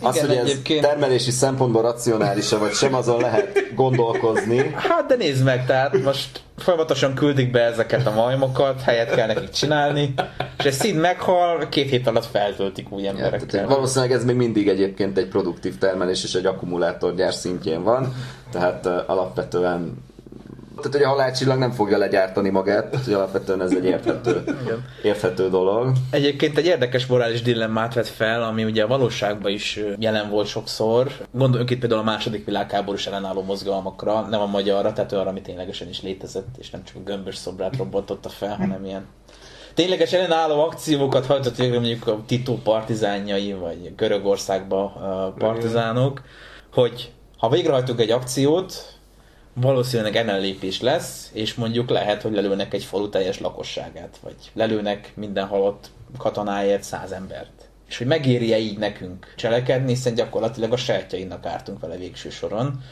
Ez az egyik morális dilemma, ami szerintem nagyon érdekes, hogy előjött itt a felkelések kapcsán, mert ez egy valid dilemma, ugye a legtöbb ilyen felkelő szervnél, sejtnél, de ez az, amit nem ábrázolnak, mert ez nem fér bele ebbe a cuki mi vagyunk a jó fiúk képbe, és mindig csak morálisan helyesen cselekszünk. Igen, ugye Lutánnél ez valamennyire előjön, mert ő neki azért a háttérbeszélgetésében elhangzik az is, hogy ő részben ezt az anarchisztikus agendát azért is követi, mert végig ez volt Palpatine terve, de valójában végig ez volt Luten terve, ehehe, miszerint minél látványosabb akciókat csinálnak, annál represszívebb lesz a válasz a, És minél a központi a hatalom részéről. Igen. annál többen fordulnak vele szembe. Igen, tehát ugye ez olyan, mintha Mint a Luten- béka megfőzése hasonlat, igen. igen, tehát mintha Luten és Palpatine titokban egyességet kötött volna, hogy ez mindenkinek jó lesz, a végén megtudjuk, hogy titokban Palpatine volt Luten, ehehe.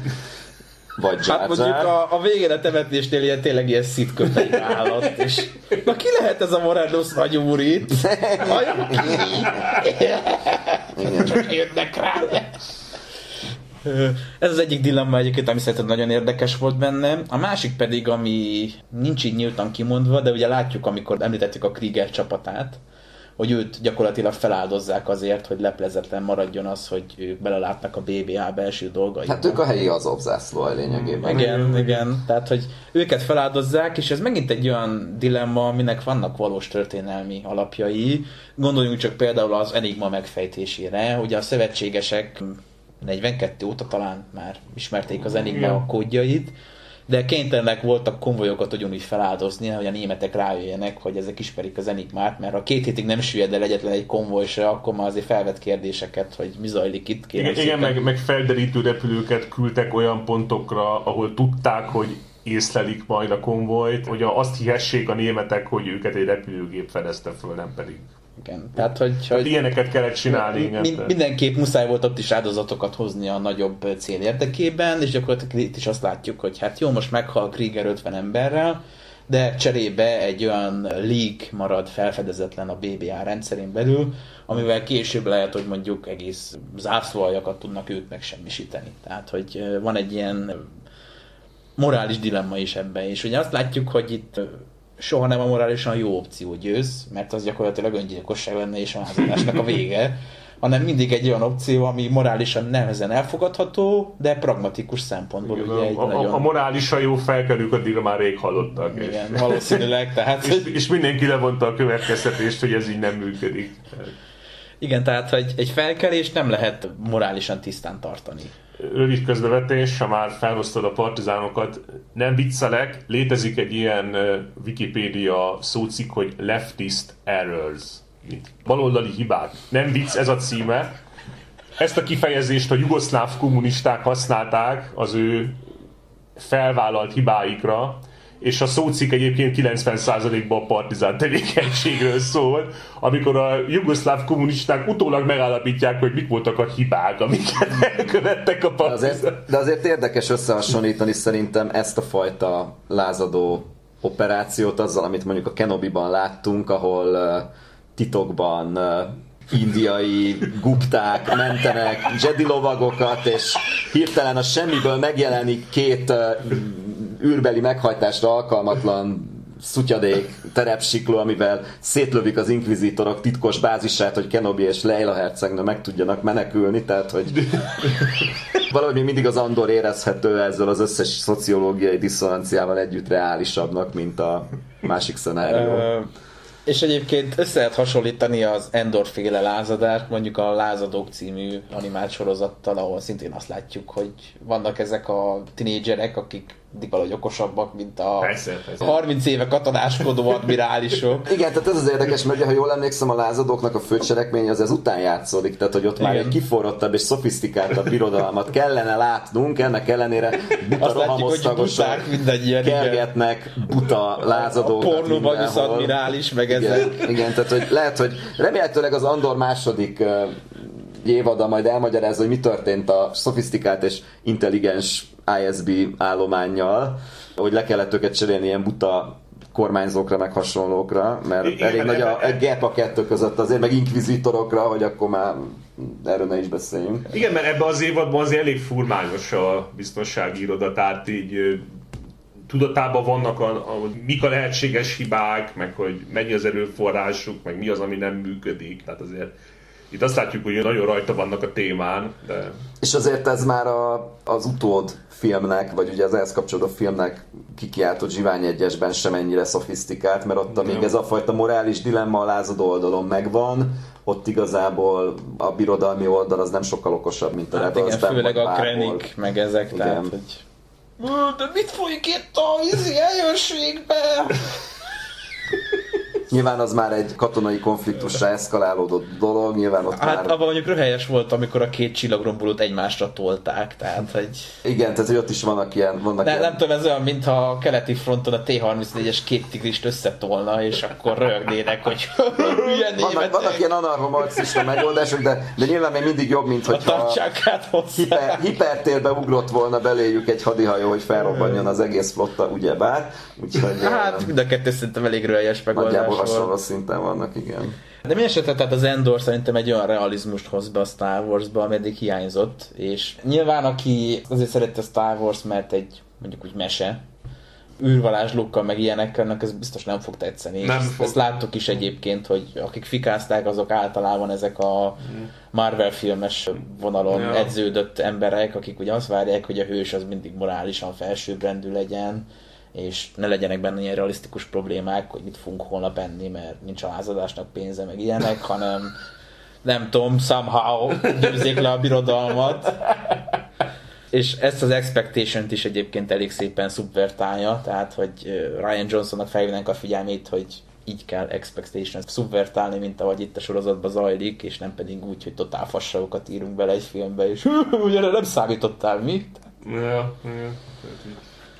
Amiről még nem beszéltünk, és még pár gondolatot tennék ugye azzal kapcsolatban, hogy, hogy most mennyire színes ez a világ, vagy nem színes ez a világ. Ugye felmerült az, hogy az Andorban nem nagyon szerepelnek idegen lények. Ha valaki annó elmélyült a, a legendákban, akkor ott bőven voltak ilyen történetek, mert ott alapvetésként volt kezelve, hogy igenis a humán populáció a legnagyobb a galaxisban, és igen, vannak olyan sarkai a galaxisnak, ahol szinte kizárólag emberek élnek, de ez nem probléma, mert ők is kulturálisan diverzek, hogy megférnek belette a Dunaújvárosi vasmunkások a román pásztorokkal, meg a tenészkedő kandrilaiakkal együtt, tehát hogy ez ha kellőképpen színesen ki van fejtve, és a színes alatt a kulturális sokszínűségről és nem a bőrszínről beszélünk, akkor ez már régen is megállt, és itt is megáll, és nem feltétlen hiányzik belőle három darab Vuki meg egy evok. Úgy vettem észre, hogy részben olyan komik effekt gyanánt vannak ezek az idegen fajok benne. Tehát, ö, Egyébként szerintem van egy érdekes kontraszt, mert ugye látjuk itt valóban ezt a, hogy mondta, Dunói város jellegű települést, ahol csak emberek élnek, és nyilván ez egy munkás kolónia. Tehát valószínűleg azok az emberek, akik annó itt letelepettek, hát most ki ment volna oda önszántából lakni rajtuk kívül, tehát hogy miért lenne ott nem tudom, rodiai meg tvilek kolónia vazzeg, amikor ilyen fémet kell lefejteni a hajókról, meg így kiszedni belőlük a műszaki berendezéseket, tehát vazzeg ezért nem fog elköltözni otthonról. Ennyire munkahiány szerintem egyik bolygón Igen, igen, tehát ennyiből igaz, hogy egyik helyszín sem kifejezetten ilyen bevándorló paradicsom olyan értelemben. De hogy- ehhez képest meg, amikor mondjuk a Mon Mothmának látjuk az estéjeit, amikre eljár, ott, azért ott ott, ott, ott tényleg ez a liberális multikulti, tehát hogy rengetegféle faj megfordul. Nyilván azért, mert Kuruszantra meg elmegy a világ elitje mindenféle bolygókról, a pénzesek, a nemesek, a tábornokok, akárkik, és akkor ott bulizgatnak És, együtt. és ugyanez igaz azon a Holiday Resorton is, ahol Andor ugye bajba kerül. Ja, valóban az is ott tényleg divers, Kulturálisan és fajilag divers, különböző egyedek henteregnek hát szóval egymással. aki, aki a diverzitást hiányol, annak javaslom, hogy valóban látogasson a Dunói városra, aztán mondjuk a horvát tengerpartra, és így hasonlítsa össze a Vagy, kettőt, vagy hogy, Jukóbányára. hasonlítsa össze a kettőt, hogy na most akkor hogy hol van több diverzitás, igen. igen. Tehát, hogy ö, szerintem ez is egyébként olyan módon van megvalósítva, hogy realisztikus az, hogy egyes helyeken miért nincsenek idegenfajok, más helyeken meg miért vannak. Én nem hiányoltam, hogy mondjuk egy, nem tudom, Vuki karakter fontosabb szerepet kapjon. Szerintem abból már pont elég volt, és Igazából nem is az számít, hogy most kire milyen maszkot adnak. Szerintem az is nehézség lehet egyébként, hogy ezekben a maszkokba geci nehéz bármiféle színi tevékenységet végezni, amikor ráraknak egy ilyen monkalamari maszkot, és úgy ezek mint egy hal.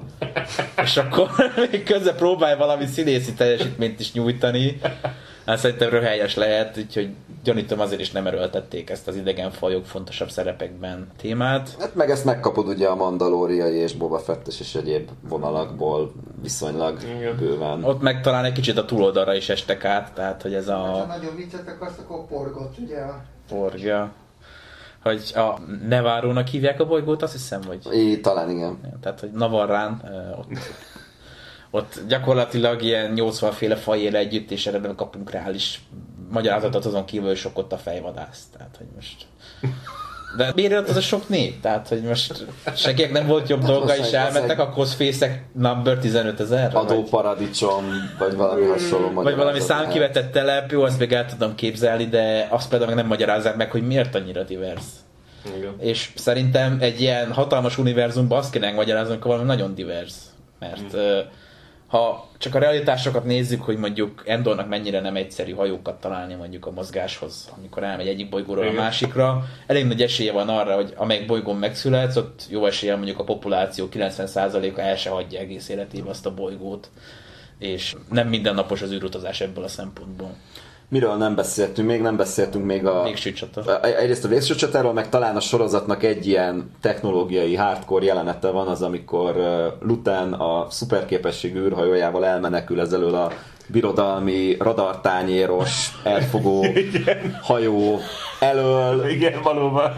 ami kicsit azért hajazott a régi trilógia jeleneteire, amikor egy darab Millennium Falcon elég egy csillagromboló ellen, de nyilván itt azért még ebben a proto állapotban azért még a birodalom sem olyan szofisztikált, hogy felkészüljön ilyenfajta ellentevékenységre, és Hát, másrészt meg ugye egy Lután ügyesen álcázt, hogy ez csak egy ilyen standard művelet, tehát nem árult el. Jó, az meg lázadó vagyok! Hú, most mi lesz? Hú, hú. igen, tehát ez egyszer védhető az, hogy fénykardok nőnek ki a hajójából, én azt egy picit uh, Hát ö, valóban ez egy picit túlzás volt. szofisztikáltnak éreztem, de hát valamire tényleg el kellett költeni az elrabolt aranyat, meg Momotmának a ruhapénzét, tehát hogyha ő ebből fénykardokat épített a hajójára, tessék neki.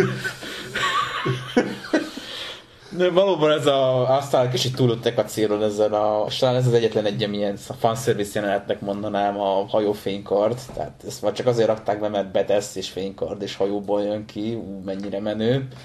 Én erre nem láttam másokot, mert simán elugaratott volna a két TIE Fighter szétaprítása nélkül is a, a hiperűrbe, és ott hagyja őket a picsába.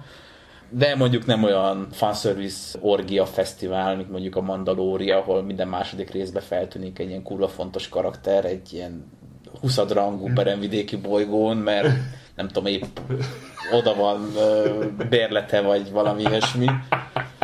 De ezért tök megmagyarázhatatlan módon üdülési üdülési jog. joga van. Ilyen tök megmagyarázhatatlan módon ott iszik egy kocsmába a mandalóri száműzöttek vezetője, mert nem tudom, épp nincs jobb dolga. Tehát itt azért ilyen megmagyarázhatatlan dolgok nincsenek. Én kurvára örülök, hogy védet nem rakták be. Az meg védet már minden ilyen piszli csári, három lázadó összegyűlik egy helyen jellegű. Hát van. Eventhez ugrasztják. És ő meg lemegy és lehente tíz lázadót. Oké, hogy ez kurva látványos, csak az véder soha nem kapott szabad napot, vagy nem király szörötig dolgozott, vagy mi van vele? Született dolgozó, bazzeg. Ő volt a, ő volt a hónap dolgozója a birodalom összes hónapjában, bazzeg.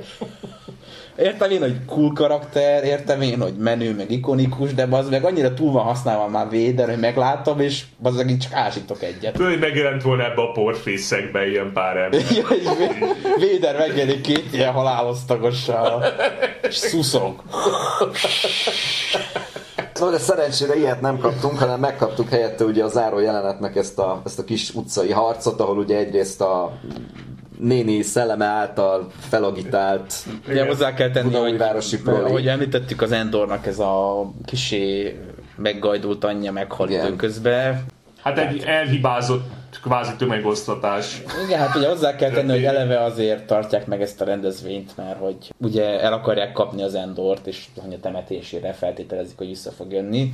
By the way, még előtte van egy dolog, amiről röviden érdemes beszélni, a börtönből történő szökés, tehát hogy megcsinálták ezt a hülye biztos börtönt. Csak a sajnálatos módon a 5000 rabra jutott mondjuk 50 őr.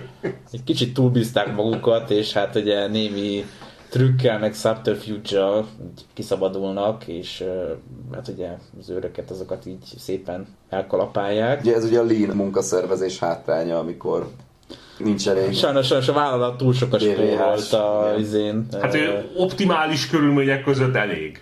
De nem számoltak azzal, hogy ezek így elkezdenek szökni próbálni, amikor kiderül, hogy többet nem szabadulnak. Igen.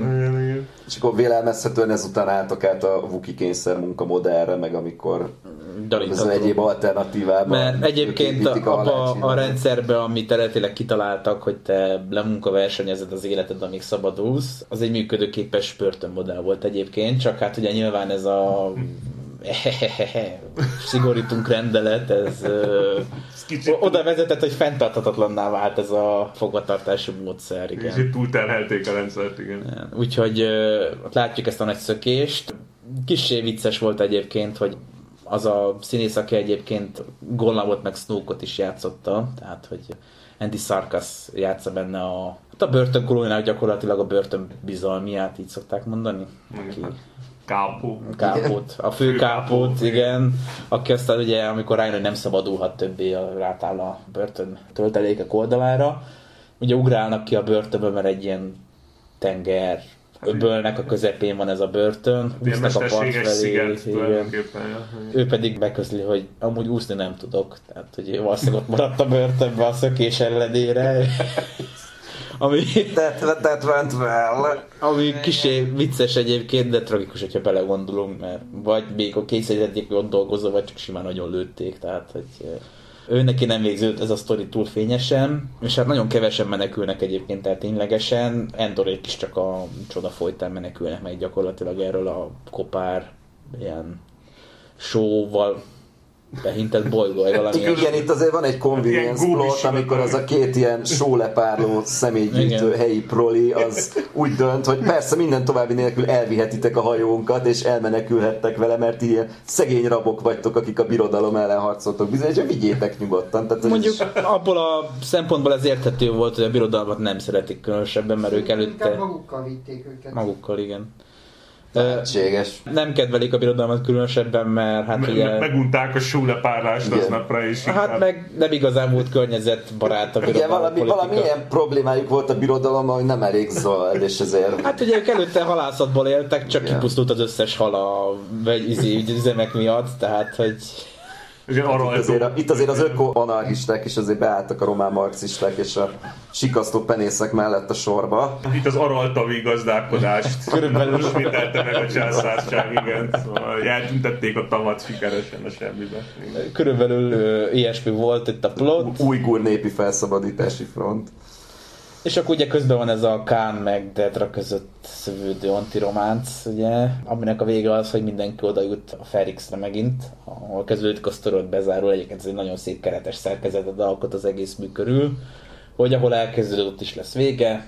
Ugye látjuk, hogy ezt a tüntetést engedélyezi Dédra, mert hogy pontosabban a temetését a, az anyjának, mert hogy ö, remélik, hogy maga. Endor is oda fog jönni, és csapdába tudják csalni. Minden csak azzal, klasszikus nyomozati módszer, igen. Ja. csak azzal nem számolnak, hogy ott az egész Felix népe felvonul, nem csak az a 20 a nő tanácsból, vagy minek volt ő a tagja, a helyi feminista egyletből.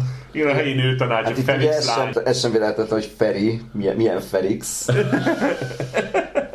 Urcsány Felixen Úgyhogy Felix tör ki a lázadás. A helyi DK-sok. idékások felvonulnak a vényuggerek. Igen. És akkor ugye egyébként valóban így a ilyen mondjuk ilyen bányász meg egyéb tradíciókkal egyező módon szoktak lenni ilyen temetési zene, meg mit tudom én, eh, felvonulás, akármi. Ugye Felixen az a sajátosság, hogy itt nagyon kedvelték a Kőműves Kelemenné című művet, és itt az embereket a téglákba égetik bele, és, És aztán így aztán falakba falat felépítik, falakba építik őket. Úgy tűnik, hogy a magyar irodalomnak nagy kedvelői lehettek, akik ott élnek. Volt egy osztálytársunk gimnáziumban, akit téglafejűnek csúfoltunk, ez új értelmet nyert ezáltal, most már végre értelmet Lehet, hogy ő is. Felix jó volt, nem? Úgy tűnik. Igen, szóval ugye látjuk, hogy a birodalom az eléggé katonai erővel készül erre az egész eseményre, és hát alapvetően nem is lenne probléma, csak amikor elkezdik bejátszani a holó üzenetet, amit ott hagyott a Márva, az Endor anyja, akkor ugye eléggé ilyen birodalom ellenes úszító szöveget nyom el, és hát az emberek meg uszulnak vált. erre válaszul. Igen. És ez a ott kinevezett ilyen helyi birodalmi prefektus, vagy mi ott ilyen fogd meg a, a Dédrának a helyi embere, igen. Ő, Elmamlaszkodják egy kicsit az ő, egészet. ő, ő igen. kirohan és rádobja a köpenyét a molovetítőre, de ez nem tetszik a bányászoknak, és az egyik a marva téglájával pofán bassz az egyik katonát. A holotagadó birodalmi katonát. Igen, ahol ott tagadott, aki így a katonák lába alatt csúszik vissza, és hát ugye rögtön elkezdődik a verekedés a rohamosztagosok és a civilek között.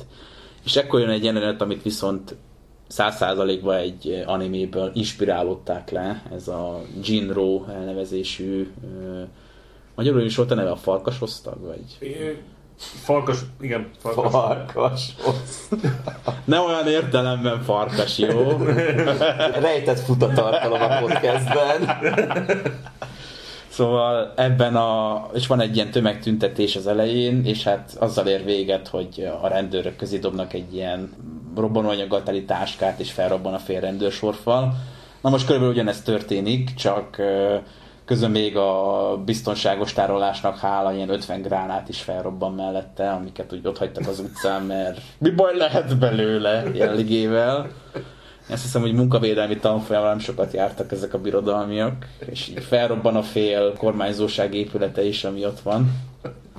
És hát ezzel nyilván a birodalmiak kicsit bedühödnek, és így állagatás nélkül elkezdenek lőni a tömegbe, ami ugye Tudjuk, hogy mennyire működik. Ja, úgy tudjuk, hogy mennyire működik, de ugye itt jön ki a, az eklatáns különbség a reguláris proli helyi rendfenntartó rendőrség és az odavezényelt rohamosztagosok között, mert nyilván nyilván az odavezényelt rohamosztagos az, amelyik akkor kezd el odavezényelt rohamosztagosként viselkedni, miután már robbantás történt, tehát hogy onnantól nem tömeg kontroll a protokoll, hanem onnantól lövünk mindenre, amire mozog. igen. Aki esetleg követi ennek a rossz osztagnak, ennek a Bad Batch-nek a második évadát, az most fedi le ezt a történetet, hogy hogyan lesz a doktrinád, de ilyen szituációkra alkalmatlanabb klónhadseregből egy doktrinát, és ilyen szituációkra is alkalmas rohamosztagos fegyver nem, amelyik uh, nyilván, amikor ugye így belép a történetbe, akkor már azt csinálja, amit várunk tőle, de itt is ugye hangsúlyos, hogy nem, nem maguktól kezdenek el lövöldözni, hanem ugye a,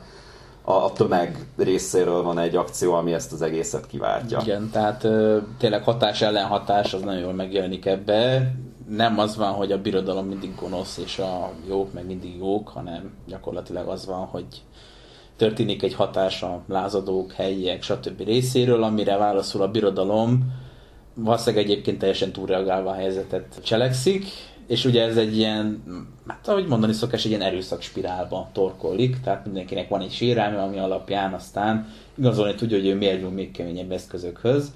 Valóban egy ilyen eszkalálódó konfliktust, illetve egy ilyen radikalizálódás történetet látunk itt az egész sorozatban, és ez a végén is különösen megjelenik itt, amikor ez van. Ugye ez az, amikor Dédra leesik a lábáról, és így elkapják a helyi prolik, már ugye mindenki ilyen you know the rules and so do I jelleggel, el valami hátsó sikátorba őt, amikor a Gán felügyelő azt kimenti ilyen ö, helyi prolinak maszkírozva, Igen. és ö, ugye itt megörül Dédra, hogy van egy szimpje mégis. Igen. Nem tudom, hogy a második évadban ezzel a kapcsolattal kezdenek-e valamit, vagy sem. Hát a, a BBH OnlyFans-on folytatódik szerintem. Valószínűleg. Valamiben pénzelni kell a birodalmat, ugye, mert Én szívesen megnézném a kettőjük kapcsolatát a második évadban, amennyiben ilyen komik effektként van jelen, mint ilyen cringe tartalom. Tehát, hát ö, valószínűleg ez lesz belőle. én remélem, hogy ez lesz. Tehát, hogy Nem hiszem, hogy itt egy komoly, romantikus kapcsolatra lehet köztük számítani. De mindesetre ez egy érdekes kapcsolat volt. Nem egy konvencionális semmilyen szempontból az, ami kettőjüket összekötötte. Ugye nyilván ott van Luton is, aki szintén Endorra vadászik, és ő is meg akarja ölni változatosság kedvéért. Mert hogy nehogy Nehogy köpjön a birodalomnak, igen. Igen, tehát hogy ez egyébként a, ennek az egész lázadó galerinek a racionalitását az kicsit nekem megkérdőjelezte, hogy akkor belántjuk ezt a random Endort mindenféle bizniszbe, aztán utólag rájövünk, hogy akkor ő nem halt meg, akkor utólag rájövünk, hogy akkor ő tud rólunk, majd azzal töltjük a fél évadot, hogy rávadászunk, de legalább nem csinálunk vele semmit, mert hogy ugye nem találtuk meg, mert börtönben volt, ez kicsit a soroksári futónő gyilkosa analógia, amikor azért nem találja senki. Andort a fél galaxisban, mert éppen le van sittelve. Ami egyébként egy reális realisztikus, de hát, hogy igen. ugye ő álnéven került be a börtönbe, mert nem, nyilván nem saját néven volt ebbe a üdülő paradicsomba, és hát gyakorlatilag hiába keresték a nyilvántartásban meg ilyenek, mert tök más néven volt bent, ahhoz képest is, mint amit a lázadóknak hazudott. Tehát, hogy valóban tele van a sorozat olyan véletlenekkel, amik egyébként teljesen realisztikusak, csak storytellingben nem szoktunk hozzá, hogy ezeket alkalmazzák, mint ahogy mondtad, hogy le van sittelve, és ezért nem találják. Ugye az, hogy berántják úgy, hogy nem is tudják, hogy ő mennyire megbízható, Ez ugye utólag Luton is rájön, hogy egy hiba volt, csak ő már annyira akart volna valami nagy akciót a birodalom ellen, hogy akart még egy ilyen biztosíték embert, mint a Endor. Meg hát logikus volt szerintem feltételezni, úgyis meghalott a, Jó esély volt rá, a, a igen. román bolygón, úgyhogy... Ja. Jó esély volt rá, hogy a helyi román helyőrség lelövi, csak nem jött össze. De minden esetre, tehát, hogy én azt látom, hogy itt alapvetően mindenkit a racionalitás vezérel a karakterek közül. Nyilván vannak olyanok, akik inkább érzelmi alapok, mint például Mon Mothma, aki ugye teljes egészében úgy jelent meg, mint aki elkövetett egy hibát, és azt próbálja jóvá tenni. Közben nyilván egy Túl ilyen... sokat rendelt az Amazonról. túl sok ruhát vett, igen. Igen. Nyilván ő egy ilyen, hogy is mondjam, vérzőszívű liberális, ha lehet így fogalmazni, tehát hogy a segítsük meg az árva evakokat, meg ilyen alapítványokat gründol össze, és nagyon fontos Amikkel, amikkel aztán fegyveres lázadókat finanszíroz. Igen, de ez már csak utólag. Szláva! Végig ez volt a terv, igen. Gyuri bácsi kedveli ezt. Igen, Gyakorlatilag a, a Gyuri bácsi módszert elégedett, elégedett sziszegés mondott ma lakosztálya alatt. Remélem, hogy előkerül a második évadban, mint hogy Luton leveszi a maszkot, és ott van alatt a gyíkember soros, és így sziszeg. Soha nem jöttetek volna rá, hogy én vagyok az. Igen, erre, erre én, én is kíváncsi leszek, hogy erre akár a második évad, akár bármilyen Disney tartalom reflektálni fog-e olyan formában, hogy lesz valami szabadságharcos kék-sárga lázadó sejt, akiket a gonosz birodalom oroszul beszélő tagjai Vladimirov admirális vezetésével folyamatosan támadnak. Igen, és hogy elképük egy szigony lesz De, belőle. igen, és elképük egy szigony lesz, de valahogy mégsem tudják őket legyőzni.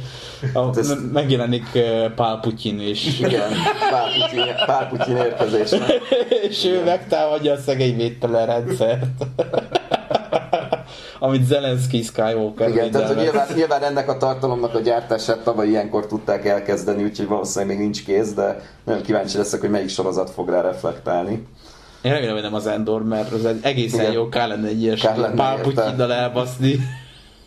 És igazából ugye lehet, hogy kicsit előre szaladok már, de egy kvázi cliffhangerrel ér véget ugye az egész, mert nem tudjuk még, hogy Hát gyakorlatilag igen, az, hogy elhagyják a bolygót, és ugye ő meg a, a Lutonhoz elmegy találkozni, és megmondja neki, hogy hát eddig lehet, hogy menekülni akartam, de most már rájöttem, hogy egy az meg akar, és hogy tudom, hogy meg akarsz ölni. Igen. Igen. És, eh, és ugye még nem látjuk, hogy a úton hogy dönt, már mondjuk sejthető, de azért de nincs lezárva. Igen. Ebből a szempontból egyébként hiba, hogy ezt az egészet a Castian Endorra fűzték fel, mert jó nyilván eredet történet meg a faszom, viszont cserébe ez a cliffhanger egyáltalán nem hatásos, mert sejtjük, hogy ha a film idején életben volt, akkor ha csak nem valami Ő, ő somehow... igen, ő igen, Luton meg nem, bár én egyébként én az elején, amikor először láttam Lutont, én összekevertem azzal a szerencsétlen Én proli, is. valaki a szólóba az a szarkeverő, Hmm. akárhogy hívják.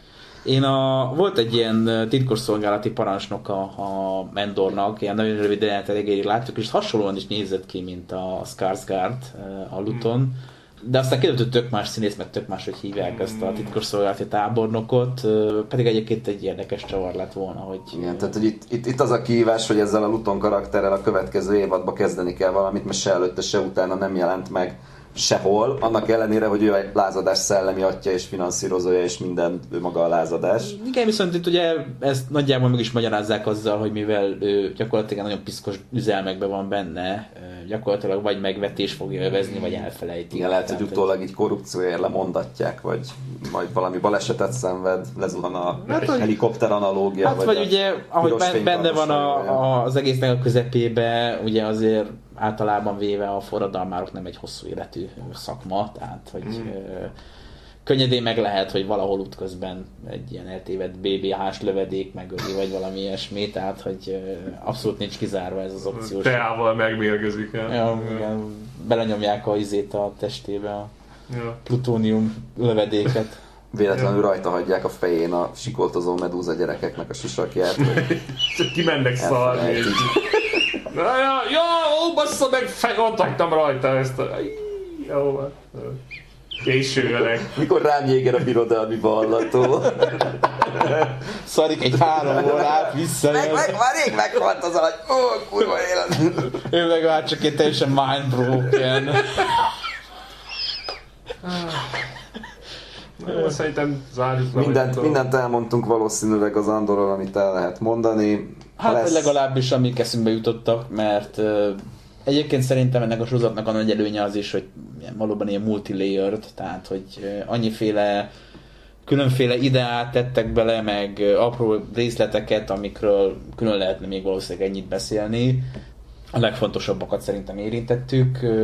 Valóban én úgy látom, hogy Star Wars fronton gyakorlatilag mióta megvette a Disney, azóta nem volt ilyen tartalom, amiben ennyi kreativitást és ötletet fektettek volna, mint az Endorba.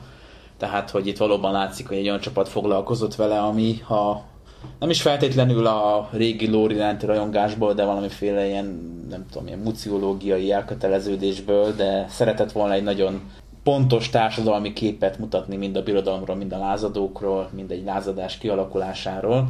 Gyakorlatilag ez akár egy ilyen oktatósorozat is lehetne arról, hogy egy lázadás hogy jön létre, hogy lehet radikalizálni embereknek egy nagyobb csoportját, hogy tudnak eszkalálódni konfliktusok viszonylag semmi apróságok véletlenek miatt. Szerintem ez erre egy nagyon jó példát mutat be, és uh, nyilván ami miatt kritika is éri, és ami valid kritika is lehet, hogy Endornak nem sok köze van ez az egészhez, tehát hogy ő egy mondjuk úgy, hogy POV karakter, akin keresztül látjuk, hogy mi történik, de ja. effektív beleszólása nincs a dolgokba. Gyakorlatilag azt mutatja be, amikor a történelem szele eléri a átlag kisembert, hogy hogyan sodródik ezzel az egész széllel együtt Ugye látjuk azokat, akiknek van komolyabb beleszólás, mint például Luton ebbe az egész ö, eseménysorozatba, de azt látjuk, hogy ők sem mindenhatóak, tehát hogy ö, ők is egy ö, emberi lények, akik tévedhetnek, akik hibás döntéseket hozhatnak. Nem tudhatnak minden lehetséges következményről, és van, van. korlátozott információik vannak, igen. Tehát, hogy szerintem ez alapvetően nagyon komoly realizmusra mutatja be a dolgokat, és valóban, ahogy mondtad, ez mondjuk a legendák korában nem számított volna kiugróan nagy minőségi történetnek. Az viszont, hogy ilyen módon képernyőre vitték, ez szerintem bőven a könyvek, képregények fölé emeli, mert hát papír sok mindent elbír, ott le lehet írni jó dolgokat, de mindezt vizuálisan megvalósítani úgy, hogy befogadható legyen, úgy, hogy ezek az apró kis utalgatások, üzenetek egyértelműek legyenek, Úgyhogy nem a fanservice-re húzzuk fel az egészet. Ugye nagyon érdekes, hogy fanservice az egészbe, gyakorlatilag csak annyi van, hogy a Luton boltjába elhelyeznek ilyen hát. cuccokat, amiket aki nagyon ismer bizonyos dolgokat, az felismerhet, hogy ez a Starkiller páncélja, meg a Gangen pajzs, meg ilyen fasságok. Hát jó, fanservice-nek ez elég szegény. De Igen, nem is bánom. Hát ennyi fér csak bele szerencsére. Valakinek volt egy történet, amit el akart mesélni, és ezt történetesen egy Star Wars sorozatba tette, Ilyen szempontból egyébként validnak tudom elfogadni azt is, aki a meséses Star Warshoz ragaszkodik, a jó fiúk mindig jók, a rosszak mindig rosszak, és nem tudom, hogy annak ez nem ért át a Star Wars feeling, mm. de aki mondjuk reálisan szeretné ezeket a történeteket nézni, ott ö, olyan tónusváltás, amire nem volt még példa ebben a egész Disney érába szerintem. Igen, és nagy pofával, de már most megígérjük, hogy majd a második évadról is podcastelünk, aztán legfeljebb nem így lesz. De és, és, és remélhetőleg a második évad az ugyanilyen pozitív élmény lesz, és nem járunk vele úgy, mint a, az ember a fellegvárban, vagy a trónok harcával, amikor a Andor második évad végén megérkeznek a zombik a hiperűrjáraton keresztül, vagy valami hasonló. Tehát nem úgy jársz, hogy az első évad bizonyos illúziókat kell. Igen. Egyébként sajnos elég gyakori, ugye ez ilyen bait and switch eljárás. Én ezt úgy éreztem, hogy nem csak egy ilyen bait jelleggel nyomtak be egy ilyen tartalmat, hanem komolyan is gondolták, hogy ők egy ilyet akarnak. Mm. Ugye ez mondjuk meglátszik a fanservice hiányából meg ilyenek. Ha ez nem lenne őszinte, akkor valószínűleg ettől sokkal feldolgozottabb produkciót kaptunk volna ilyen vonatkozásban. Én örülök, hogy nem így lett, és örülök, hogy ez megszületett. Ugye az a baj ezzel az Andorral, hogy nagyon késő jött ki ahhoz képest, amennyi Disney tartalom kijött eddig. Nagyon sok olyan ember, akinek ez tetszik, vagy tetszhetne, már elfordult a Star Wars-tól, és sok helyen olvasom ilyen legenda only oldalakon, meg ilyeneken, hogy hát Andor már meg se nézték, mert minek, úgyis ugyan szar, biztos. Mit érdekli őket, hogy mások dicsérik. Yeah. Valószínűleg egyébként ugyanez van a Picard harmadik évaddal is, hogy 20 év fos Star Trek után kijön valami jó, és az emberek nem fogják megnézni, mert annyira elriasztott őket a korábbi fos, hogy igazából nem látják értelmét. Igen, és hát ugye kérdés, hogy tud-e még hozni a Star Wars ilyen szintű dolgot, feltételezve, hogy jól sikerül a második évad, van-e még valami olyasmi a tarsolyban, ami nem vók, amire ezt rá lehet kötni. Ugye vannak ilyen elhaló hangok, akik hasonló előzmény vagy utolzmány sorozatot követelnek az egyébként idézőjelben mondom méltány nagy sikerű szólófilmnek, és szeretnének egy önálló sorozatot kirával. Nem vagyok benne biztos, hogy ugyanazt az élmény nyújtaná, és ugye minden más tartalom pedig fogjuk látni, hogy a következő években, hónapokban melyik irányba megy el inkább ebbe a Supervók irányba, vagy elmegy ebbe a Mandalori típusú fanservice irányba, ugye hamarosan jön a Mandalori harmadik évada, kiderül, hogy milyen, milyen irányba tekerik el. Igen, egyébként, is. hogy még pár percünk van, akkor elmondanám, hogy milyen érdekes, hogy mikor ezt az egész Star Wars-ot megvette a Disney, azzal kezdte, hogy eltörölte a legendákat, az fos. Önök vannak benne, hogy Palpatine visszatér, mekkora fasság bár ez. És hát ugye jön a... Igen, igen, és, a Palpatine ez igen. És ugye jön, a, jön az Asóka is talán idén, amit nagyon sokan egy ilyen megváltó idei sztoriként várnak, hogy majd az Asóka milyen jó lesz, és majd abban lesz Tránadmirális, meg majd abban lesz minden minden szép és jó, de meg fogjuk látni. Filonival egyébként, meg ezzel a Fabro féle kreatív irányal az a baj, hogy őket nem érdekli egyáltalán a Star Wars, őket a saját kis Liebling karaktereik érdekelnek, az Aszóka, meg a többiek, őket bazdmeg már minden létező szituációba, sorozatba, filmbe, könyvbe nyomnak, úgyhogy bazdmeg Aszókának már hasonló lehet a napirendje, mint Védelnek, hogy gyakorlatilag ő ilyen alvás nélkül teljesít küldetéseket, mert már mindenhol ott kell lennie. De figurákban valószínűleg még mindig erősebb, mint akár Diego Luna, akár bármelyik szereplő az Andorból. Valószínűleg merchandising szempontból nem utolsó döntés, csak világépítés szempontból ugye eljutunk hmm. oda, hogy a Szoka már ilyen, ilyen profitai magasságban emelkedik, hogy ő mindenhol ott van és mindenben részt vesz. Szó szerint profitai. Szó szerint valóban. Na, minden esetre arra akartam kihozni ezt az egészet, hogy a Disney eltörölte a Legends-et, utána jöttek ezek a nagy sikerű folytatásfilmek, ahol ugye a főüzenet az volt, hogy hagyd meg halni a múltat, öld meg, hogyha kell, a múlt nem számít, a múlt fos, nem érdekel minket a korábbi Star Wars, majd jobbat csinálunk. Aztán jött a pofárás is a 8-9. részbe, amikor hát kiderült, hogy attól, hogy valamit lerombolsz, még nem fogsz újat teremteni meglepő módon. Fogsz csak az szar lesz. Hát, gyakorlatilag a, a robokat próbálod meg eladni újként, és hát ez olyan szintű csapás volt ott a fandomra, meg mindenre nézve, financiális értelemben is, hogy átestek a tök másik oldalra a Mandalorival, meg ezekkel, és ilyen, ahogy említettem, ilyen fanservice orgiák voltak, hogy minden második kocsmába feltűnik valami hiperfontos karakter, és ad egy ilyen videójáték sidequestet, hogy de el kell hozni nekem 10 darab leskalpot gamorrai fejet, meg nem tudom. Igen. Ilyen tök értelmetlen fanservice feszbe vitték bele a Star Wars-t, ennek a csúcsa valóban a Book of Boba Fett, ami nekem az eleje tetszett, aztán jött ez a csata, ahol nem hal meg senki, és a 80 védik a várost a 30 darab támadóval szemben. És megérkeznek a libériai lázadók Freetownból, akik segítenek. Ez egész olyan szinten röhelyes volt, hogy amennyire tetszett nekem az eleje a Tusken kultúra, nekem nagyon bejött, tehát ez a farkasokkal táncoló Star Wars környezetben szerintem ez nagyon jó volt. Tudom, hogy nem volt feltétlenül közönség kedvenc, de nekem személy szerint tetszett Szóval az egész szóval kifutatták két beiktatott Mandalori résszel, a Book of Boba Fett közepén, aminek semmi köze Boba Fetthez. Igen, tehát ez is mutatja, hogy mennyire átgondolt volt ez az egész.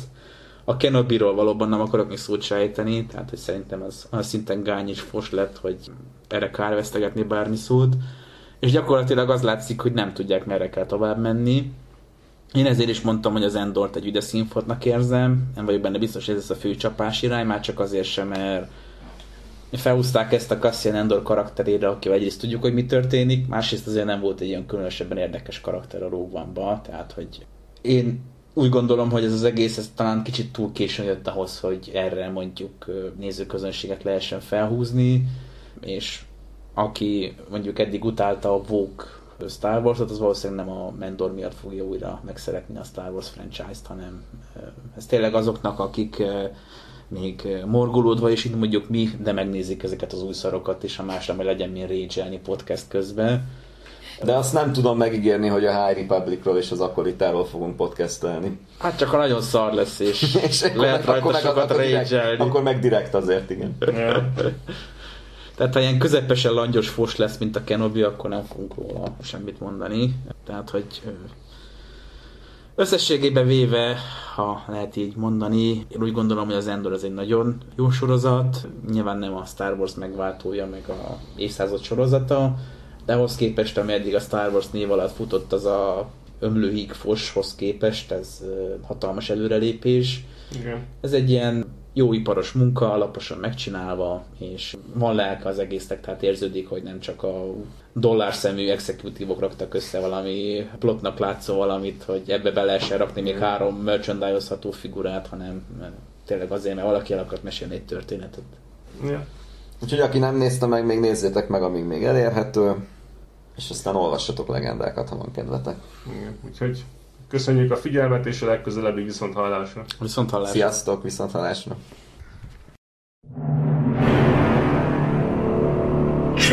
Get broken.